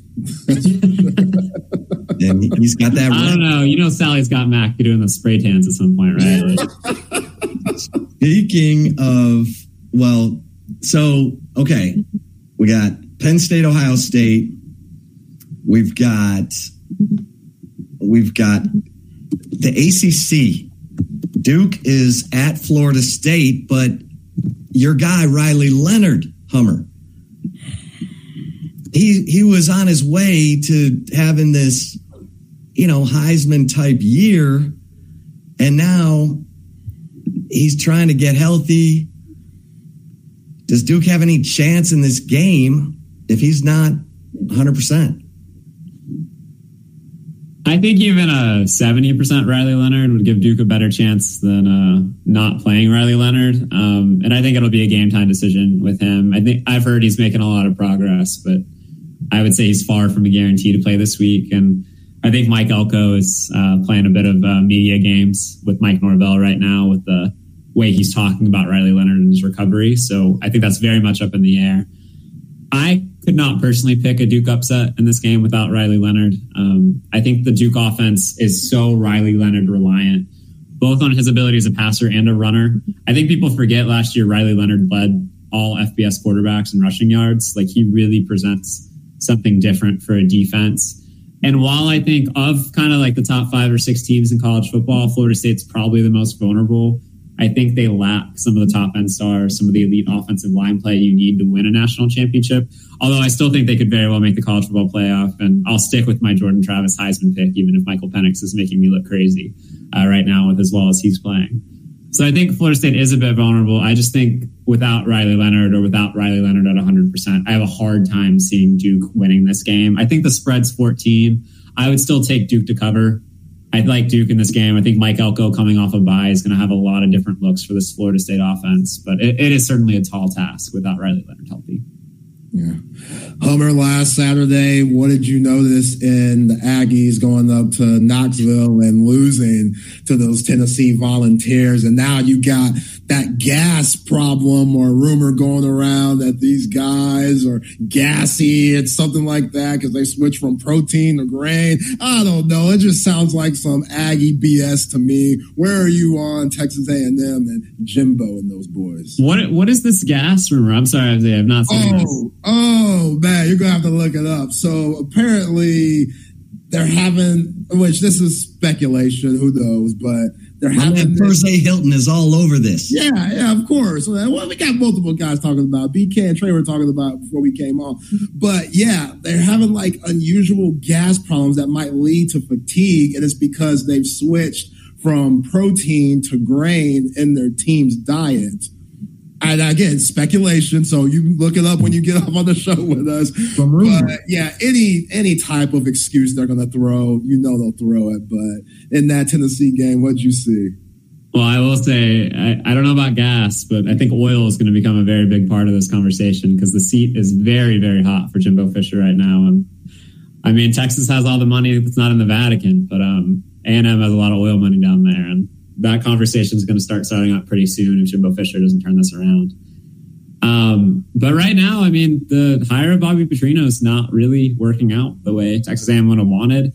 I think not all of that's on Bobby Petrino. It's really unfortunate that Conner Weigman got hurt. Um, I think people forget early in the season, Conner Weigman was playing like one of the best passers in college football, full stop. He really transforms that offense.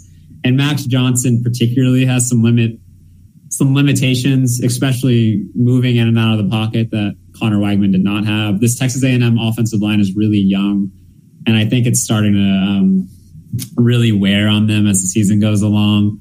And Max Johnson's really under pressure, and he doesn't move well enough under pressure to kind of alleviate some of that. And we saw him what throw two picks on Saturday against Tennessee. Um, Joe Milton was awful, but Max Johnson was worse. And that A&M defense is playing like a national championship defense. It really is. That front seven is living up to all the billing we saw on the recruiting trail. But that A&M offense, which has been Jimbo Fisher's baby since he got there, and also except for that one year with Kellen Mond, Jimbo Fisher's bugaboo is letting him down again. That's the Mm. thing. I swear, Jimbo went in after the Miami game and told Durkin, I'm going to fire you if you don't get this defense to play up to its talent. And he's done it.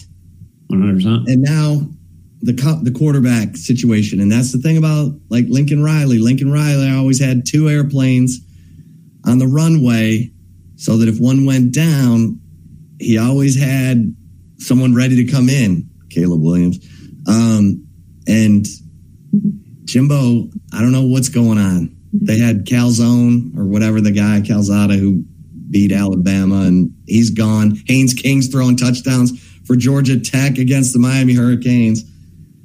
I don't know what's going on. All right, so Hummer, who's the best team in the in the country?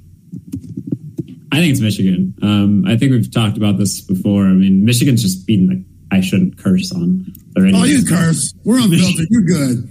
Michigan's beating the shit out of opponents. Sorry, people listening in your cars with kids. Um, you can blame that one on Zay. I Um, love it. I love it. Michigan, I, this is still my favorite stat of the year. Michigan has not allowed a single pos, like possession in the and Michigan's defense has not allowed a single goal to go possession the entire season. So Michigan's defense has not seen somebody reach the 10 yard line on a drive this entire season. Obviously, there have been chunk plays that have resulted in touchdowns that are longer, but nobody is sustaining drives in Michigan, and they're just killing people. Um, we don't talk about JJ McCarthy for Heisman because he hasn't played anybody, but Right. he's playing out of his mind, at least in terms of efficiency. Michigan has one of the best offensive lines in college football, one of the best running back rooms in college football. Roman Wilson looks like a real number one receiver. They've got everything, and until I see otherwise, I really do think Michigan's the best team in college. football. Yeah, Zay and I were talking about this. Some, you know, other teams like Texas had its big showcase games early in the season. Alabama, OU. Now Texas doesn't play anybody. They got to win, win convincingly, and hope they get to the Big 12 title game, and hope that OU stays undefeated. And that game is hugely important. A top five showdown. We don't know. We'll see. A lot of football left, but other teams, the Big Ten's getting ready to play their showcase games. Oregon and Washington. What did you get out of that game, Hummer? Because I thought Dan Lanning, he gambles too much for me. Like, kick the field goal before halftime. You're on the road, take the points. He chased points and it cost him. Well, I, I do agree with you at the half. At the half, like I really think they should have taken the points there. I think there were a lot of decisions like that for Dan Lanning, and I'm not going to fault him for any of them except for that halftime play. I think being aggressive in those situations makes sense, and I think when he went for it in the fourth quarter, it was in part so he had control of the game. If that makes sense, Right. he knew he would get a look and have enough time to dictate the flow of the game to know what he needed when they ultimately got the ball back because they were going to get the ball back with the amount of time left and the amount of timeouts they had. So that from a game flow perspective, that made sense for me. But I think especially at halftime right there, you have to take the points in a game like this. Those points are too valuable. And I know he probably thought he needed to run up the score to beat Washington because of how well they moved the football, but on the road, I do agree you take the points. But ultimately, like my takeaway from this game is both those teams are really freaking good. That was a college football playoff worthy matchup of what I think are the two best teams in the Pac 12 without much question. I would not, they play the Pac 12 championship game in Vegas now. I'm sorry, I'm getting confused. I would not be surprised to see them both in Vegas again in um, early December. I think the real question for those programs is can they hold on? Can Oregon get through a schedule that I believe still includes what? They have USC, Washington State, Utah, Oregon State left on the schedule. That is a gauntlet, and Washington has several big time opponents to get through too. So maybe this is finally the year um, where the Pac-12 can send somebody to the college football playoff. They just need those two teams to hang on until December. Yeah, so where, how shocked were you when USC lost to Notre Dame on Saturday? Because say what you want about Alex Grinch, when your quarterback throws three interceptions in the first half, it's kind of hard to win some games there.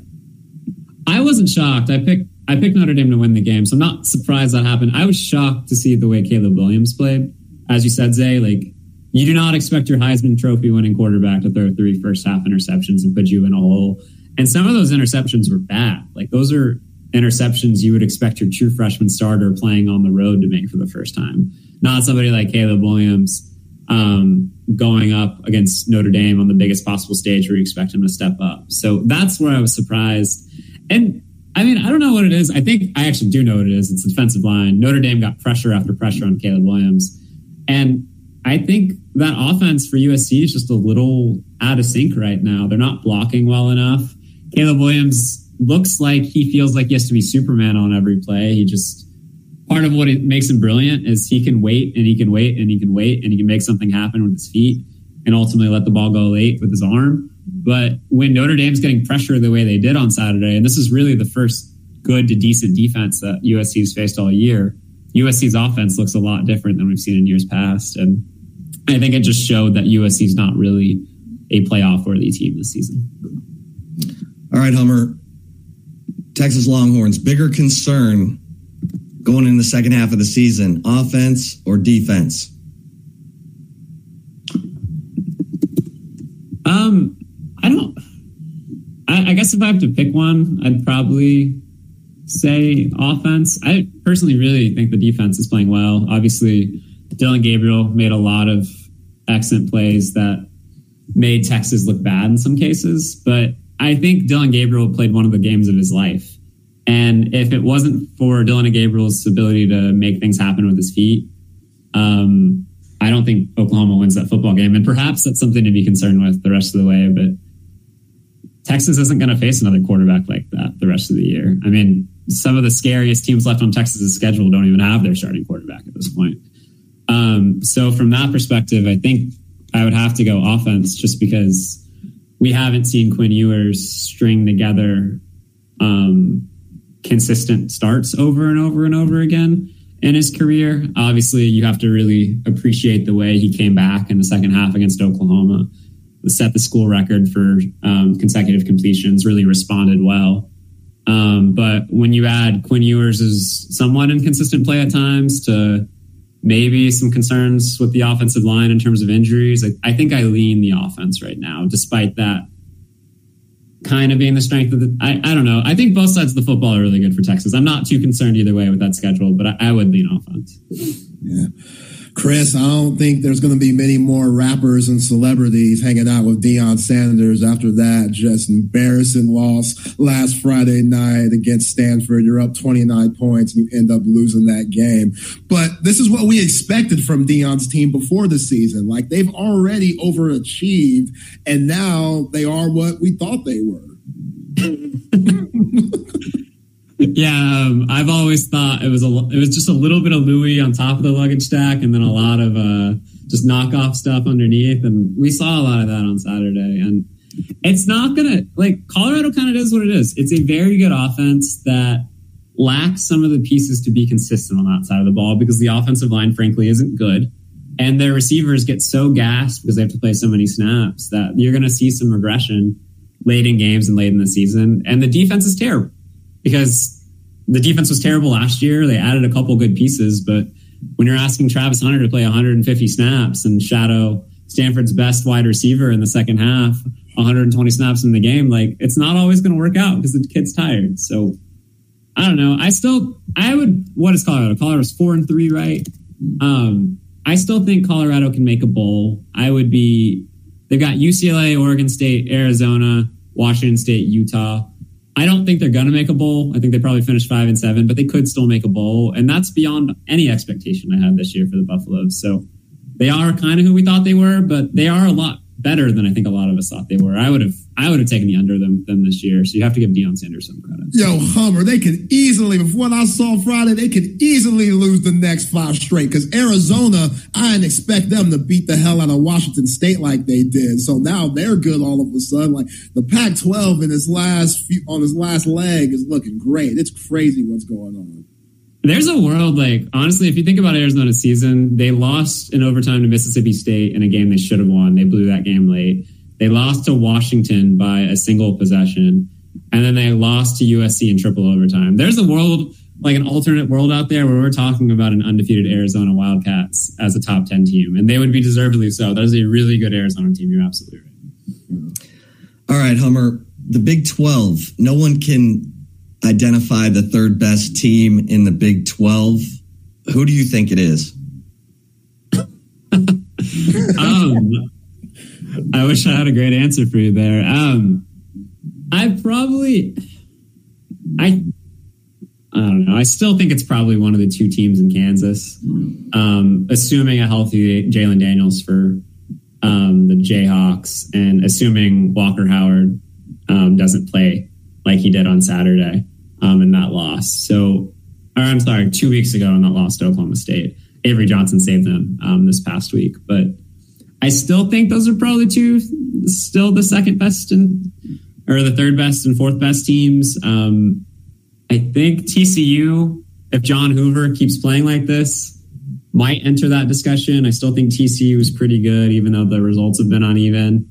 But um, it's not a, it's just not a good conference behind Texas and Oklahoma. Those are the facts, and I, I would be shocked if it's anybody but Texas and Oklahoma um, and Arlington in a couple of or in a couple weeks. Yeah, yeah, because everyone's trying to find out like what's the toughest remaining game on Texas's schedule. They've got K State at home. They got TCU and Iowa State on the road. I mean, Zay and I were talking about it. This is probably Texas's easiest game coming up against Houston, left on the schedule. Yeah, I think. Yeah, I think Houston and BYU um, are definitely the two easiest teams left on the schedule. But but BYU in Provo is a different team, and that's it's like OU has to go to Provo, and I'm like, we'll see. We'll see what BYU has, but uh, I mean, yeah, I don't, I don't know if Taysom Hill is coming out there for BYU this no. year. Um, Manny Diaz is Manny Diaz is rejoicing all the way there in State College, but um, yeah, I mean, I don't know. It's just it's not a very good league right now, to be honest. Um, and that doesn't help Texas. No, uh, Texas but you know what does help Texas? They have the best non-conference win of any team in college football. As long as Alabama keeps winning. Yes, Texas can't afford to drop another game, but I think if right. Texas goes twelve and one and beats Oklahoma in the Big Twelve championship game, they're making the playoff without much question. Yeah, yeah, that's big time. All right, Clemson at Miami. Mario Cristobal, what an idiot! But I mean, is this just a pillow fight that doesn't matter in the ACC when you look at Florida State, or is this game relevant? I think it's relevant um, for a couple of reasons. Um, first, like Miami's in the danger zone. Like this is, I still think like this is a much better Miami team than we've seen in years past. They played they played North Carolina really well um, on Saturday night. The difference was Tyler Van Dyke. I think turned the ball over four times if I remember correctly, and Drake Maye did not turn the ball over at all. Um, and that made the difference in that game. But I still think this is a really good Miami team. But if you lose three straight, like you lose a ton of momentum. Um, Miami's already lost some momentum on the NIL front that they had early. Life LifeWallet stock market is in the tank. Um, Miami needs to get cachet uh, through wins and losses to continue recruiting the way they have. And if you drop a third straight conference game and you start to lose that momentum, it has a huge effect on your ability to move forward with Mario Cristobal. And you can say the same thing about Clemson. I can't think of the last time Clemson would have lost three games before November. You'd probably have to go back to like 2013 or 2014 to find that.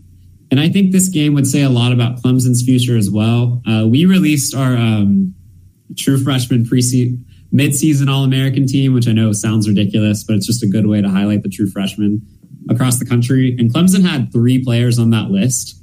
This is still a really talented football team with a lot of young talent. But if we want to have any kind of thought that the Clemson dynasty is still alive, you can't lose games like this to Miami. You can't lose to the three best teams in your schedule before November. And so, from that perspective, I do think this matters. Maybe not for 2023 ACC supremacy, but for the way we think about those teams in that conference moving forward. Yeah. Yeah, Hummer, if that money is shrinking up down there in Miami, you can't be broke rolling the South Beach trying to pick up the honeys. It just don't add up. It just don't add up, man.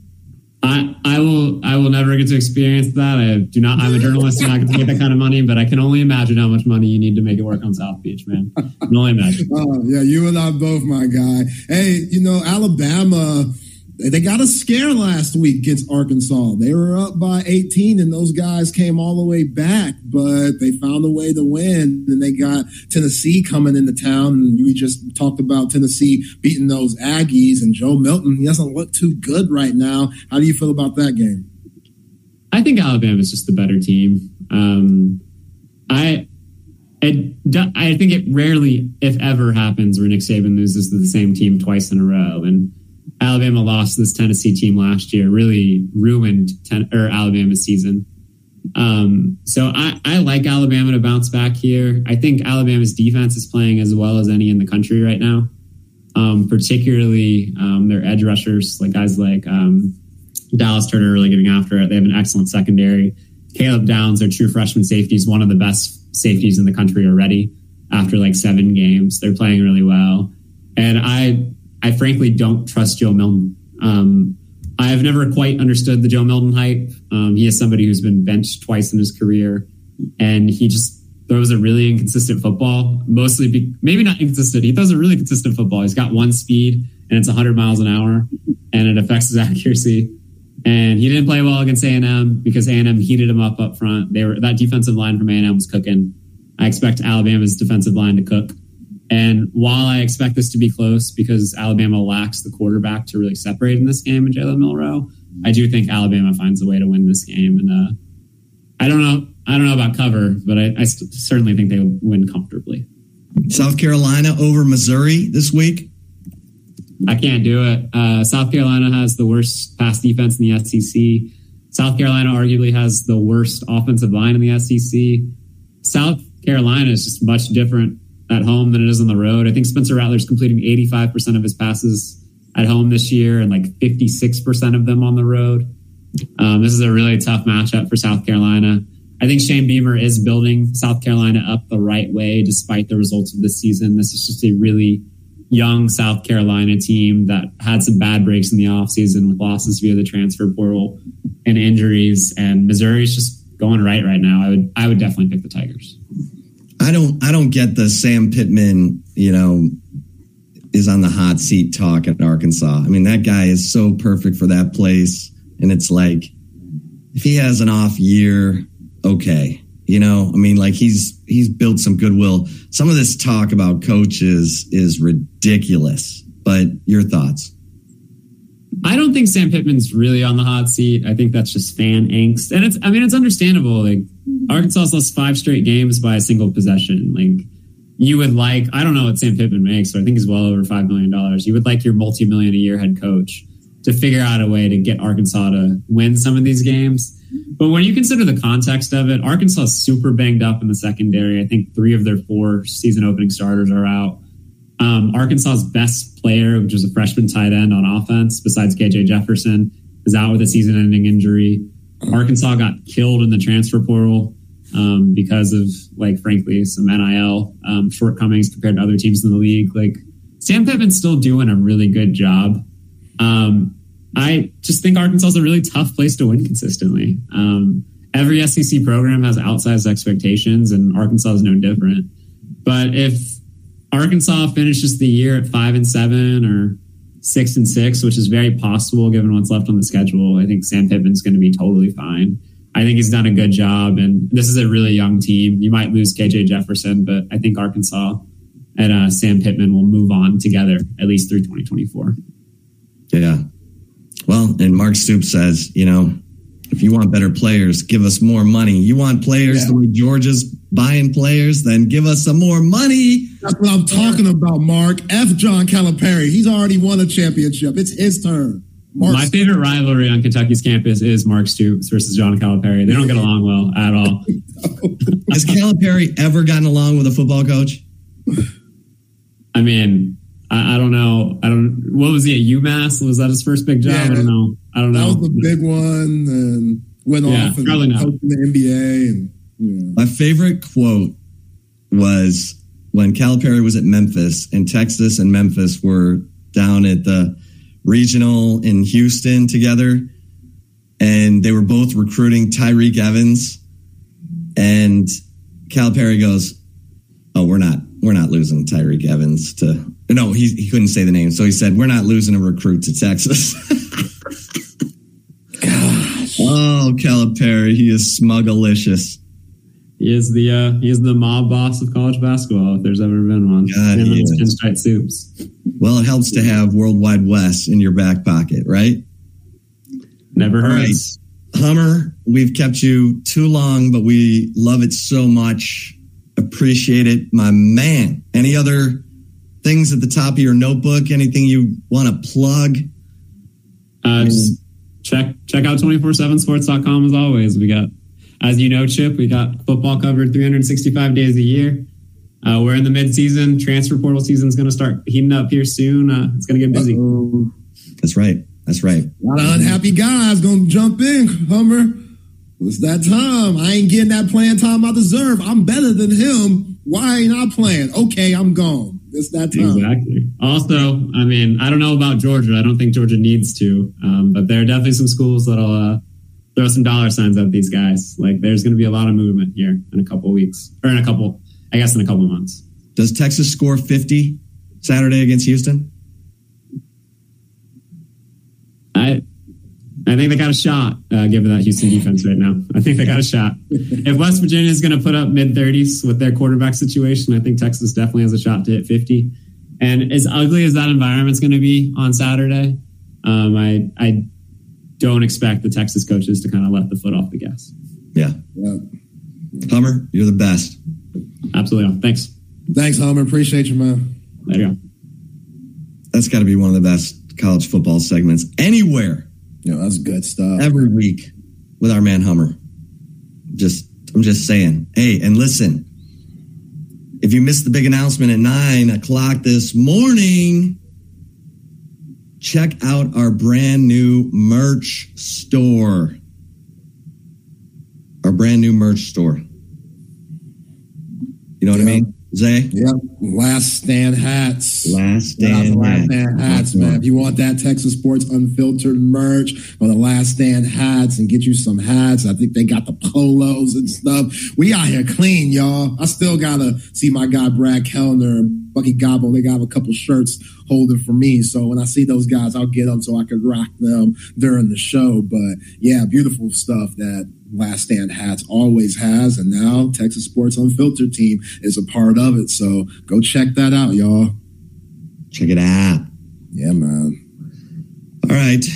Um, Zay, I, I will say that my take on Dillon Mitchell was the chip shot. So let's get to it with my man, Zay Collier. It's time for the right call by my man, Zay Collier. Yeah, man. For the right call, got to get the Covert Bee Cave. We had Hummer on, John Brown. We've been going all over the place today. It's been a great day here on Chip Day on Texas Sports Unfiltered. And Covert Bee Cave is the auto group that holds us down. Over a hundred years in the greater Austin area, hooking up just the great Austin nights with just absolutely beautiful cars from just multiple dealerships around the area and Covert Bee Cave, they are holding it down. So check them out. We got seven beautiful brands, GMC, Chrysler, Dodge, Buick, Ram, and Jeep. You will get the hookup at Covert Bee Cave. Go to covertbeecave.com for all the latest specials and inventory. Nobody beats a covert deal. Not now, not ever. All right, Chip. So we talked about South Carolina briefly with Chris Hummer. And the Cox. story, huh? Yes. The Cox. Yes, exactly. Which one of my favorite movies, The Program, that was based in South Carolina at their stadium. You go back and watch that, which just shows how bad the movie is. Go back when they do the B roll of the fans and stuff and pause it. And you'll just see nothing but South Carolina Gamecock gear. It's pretty bootleg for the movie, but whatever. You got to do what you got to do. Yeah, yeah, that's my joint. But Shane Beamer, the head coach for South Carolina, you might see him in the boot on the sideline because this dude broke his foot kicking a Gatorade jug because he was full of anger due to their last loss. And athletic director's cool about it. He mm-hmm. laughed when Shane Beamer told him what happened, whatever. But coming from a coach's son, this might be one of the worst looks you could have as a coach. Like, I get it. We're animated, we're intense. That's the game. You got to be a good motivational speaker. You got to be a good X's and O's guy. You got to be able to handle personalities. There's a lot that goes into being a great head coach, especially on this level. But Shane Beamer, the fact that you got so upset where you kick a jug and break your foot, nah, man, that's a red flag. Like if I'm getting recruited by South Carolina, that's going into account. I'm taking that to account. Like I gotta, I gotta see. I, I got why, why. I'm sorry, I'm sorry, but that's just one of the most bogus, ridiculous things I've ever heard. And yo, Tom Herman, former Texas basketball coach, I know guys that were a part of that Little Rock team that he was on before Texas Tech and stuff. And this fool punched one of those um, fire extinguisher, the doors that they're in. You know how it's glass? Tom, that's, no, excuse me, Chris Beard, Chris Beard. I get Chris, Chris Beard and Tom Herman uh, mixed up for obvious reasons. They have a lot in common.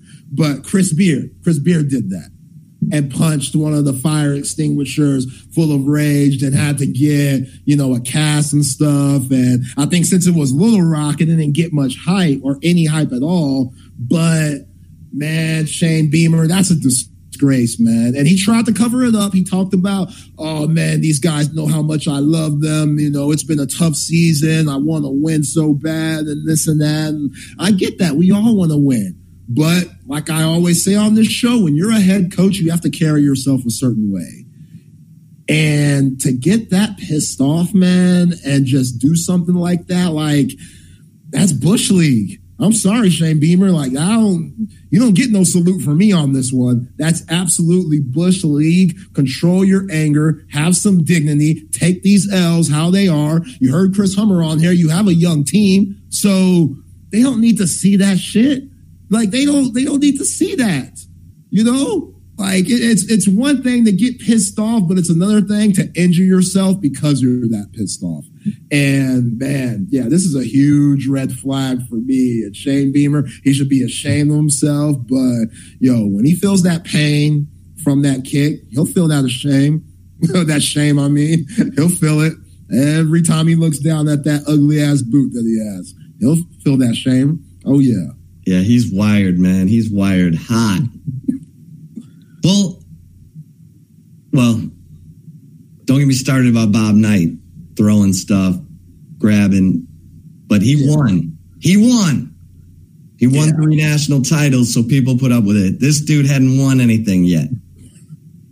Or wait, he celebrated last year like he'd won the SEC. Mm. Because I don't know.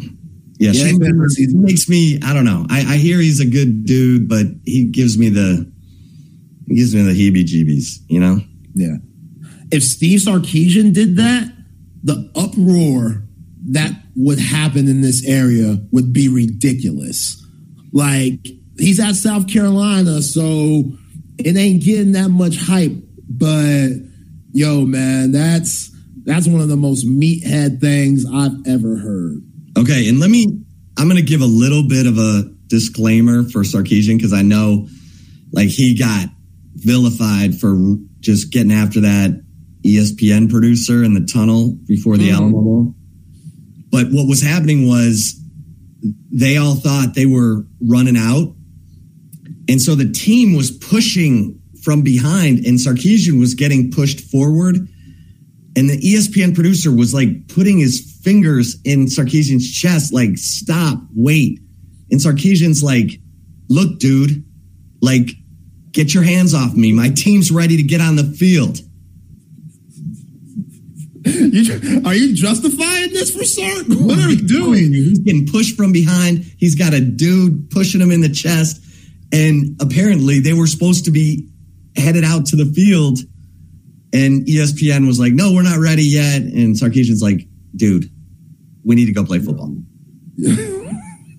I'm just telling you what happened. Unless if he talks about your mama on a personal level, like says her name, says what she did in 88, that was something very dramatic that traumatized your life as a child. Ain't no way you should be acting like that. I ain't trying to hear that, champ. I ain't trying to hear that. And that was one of Sark's worst moments ever. Yo, it made people question if he was on that yak again. Straight up, which is the worst thing you want. It made people question that. Go back on Twitter during that time. I saw people saying, yo, is Sark back on it? And I'm like, I mean, I really hope not. With his history and track record, like that, that was one of the worst. And you lose. If you win that game, then hey, cool, whatever. Maybe that lit a fire under somebody's ass on the team, but you lost. You lost that game, and it, that's what we first saw. For people who weren't there, and it just jumps to the TV and preview of the Alamo Bowl. One of the first things that we saw was Steve Sarkisian being belligerent and just cursing some dude out, getting in his face for what you're telling me, just a little touch in the chest. No, his touch. team was pushing Sarkisian. I know. So cuss them out. Cuss them out. Turn around. He's Yo. not going to tell his players not to be charged up and ready to go. so you so you jump on old innocent ESPN producer that's trying to do his job that doesn't know. You oh, know that's and this is so old news. Yo, man, I, I, can see it both ways on that you one. You gotta have some more self control than that. And again, I think Sark has learned from that. I think Loreal looked at that and saw, yo, hey, you represent me too. You don't just, you're not just representing the University of Texas. I'm your wife. You represent me too. If I did that, oh, me and my wife, I'm on the couch for a little bit. I'm on the couch because I know that's embarrassing for her. And he's probably like, yeah, you're right, babe. I, I gotta cool it out. Hey, that dude didn't do nothing to me. I was in the moment. I get being in the moment. Shane Beamer, Sark, I get being in the moment. But you gotta be able to tone it down a little bit. Just tone it down. I agree with Joe K. Just run the team out on the field. See? See? That's what I'm saying, man. Don't help them out. Yeah. Just run out on the field. Yo, you got uh Dabo, he runs it out. All yeah, that anger and pent up would have stuck his fingers in Saban's chest? No way. Oh, I don't know. Damn. So you're saying that Nick would have got different treatment? I don't know. I don't know. But but if Nick Saban would have done it, everybody would have been like, oh, that's just Nick. He wins. That's him. Kind of like Michael Jordan. It's okay that he's an asshole. He wins. Who cares? Who cares if he treats you like absolute dirt and is a rude person? And hey, it's the Bob Knight theory. Bob yeah. Knight can throw chairs, tell people to f off, tell reporters to f off, tell Connie Chung to f off, grab kids around the neck. But if you win, all right, listen, we're going. People on the color text line telling me that I gotta come on, Zay. Okay, y'all got too much built up testosterone. Y'all need. Yeah, what are they saying on the Coda text line? The Coda yeah. text line. F one this week, kids. Get to the Circuit of the Americas. they All right. They let's Sark's man boobs. What'd he say? What? what Somebody said I need to stop grabbing Sark's man boobs. Yeah, stop grabbing Sark's man boobs. I mean, oh my god, don't be doing that. Leave his man boobs alone. All right, it's time to bring on the Fire the Cannon team. hey y'all. Hello. I like this. I like everybody hyped up about it. I gotta say, I I agree that I think that Sark overreacted yeah. being in the moment, but I will say, don't ever put your hands on me. I, I do not like it when people touch me without permission. I do not want anybody touching me without permission. So I can also appreciate like, and I think uh, for the lip readers in the room, it was real clear that he was like, "Don't fucking touch me." Yeah. Like those are the words that came out of his mouth. Yeah, yeah, I agree. And I was laughing about Beamer kicking his foot. Oh, idiot. that to me is less excusable. I mean, That's all they, on him. They were they were up by ten with like nine minutes to go, so Mm-hmm. it is frustrating. And then they have a chance to come back. They need a touchdown. Rattler throws the INT, and it's just like. Mm. At least, at least he said that he thought there was more he could have done to help the team win. But yeah, kicking your foot is hilarious. Oh, You're he's yourself. too old for that, ladies. He's too old to be doing that. I agree with that. Grown ass man. I agree with that. I agree when you said like it's kind of a red flag if you're a recruit or something because um, you've I, it's a huge red flag if if you you know guys that like or women who break their TVs because their team lost. And then they put it on social media so everyone can see they were so out of control with anger that they broke their own you know 50 inch TV like red flag this this this person man or woman or whatever is unstable. They're a lunatic. I was ready for Snoop to put Shane Beamer on a reel. Right? I mean, those Snoop reels are the best. yeah They are. They are delightful. yeah Listen, we've overstayed our uh, our. Oh no, we're happy to chat. Yeah. Good All right, job, y'all have a guys. Good show. Appreciate y'all. show.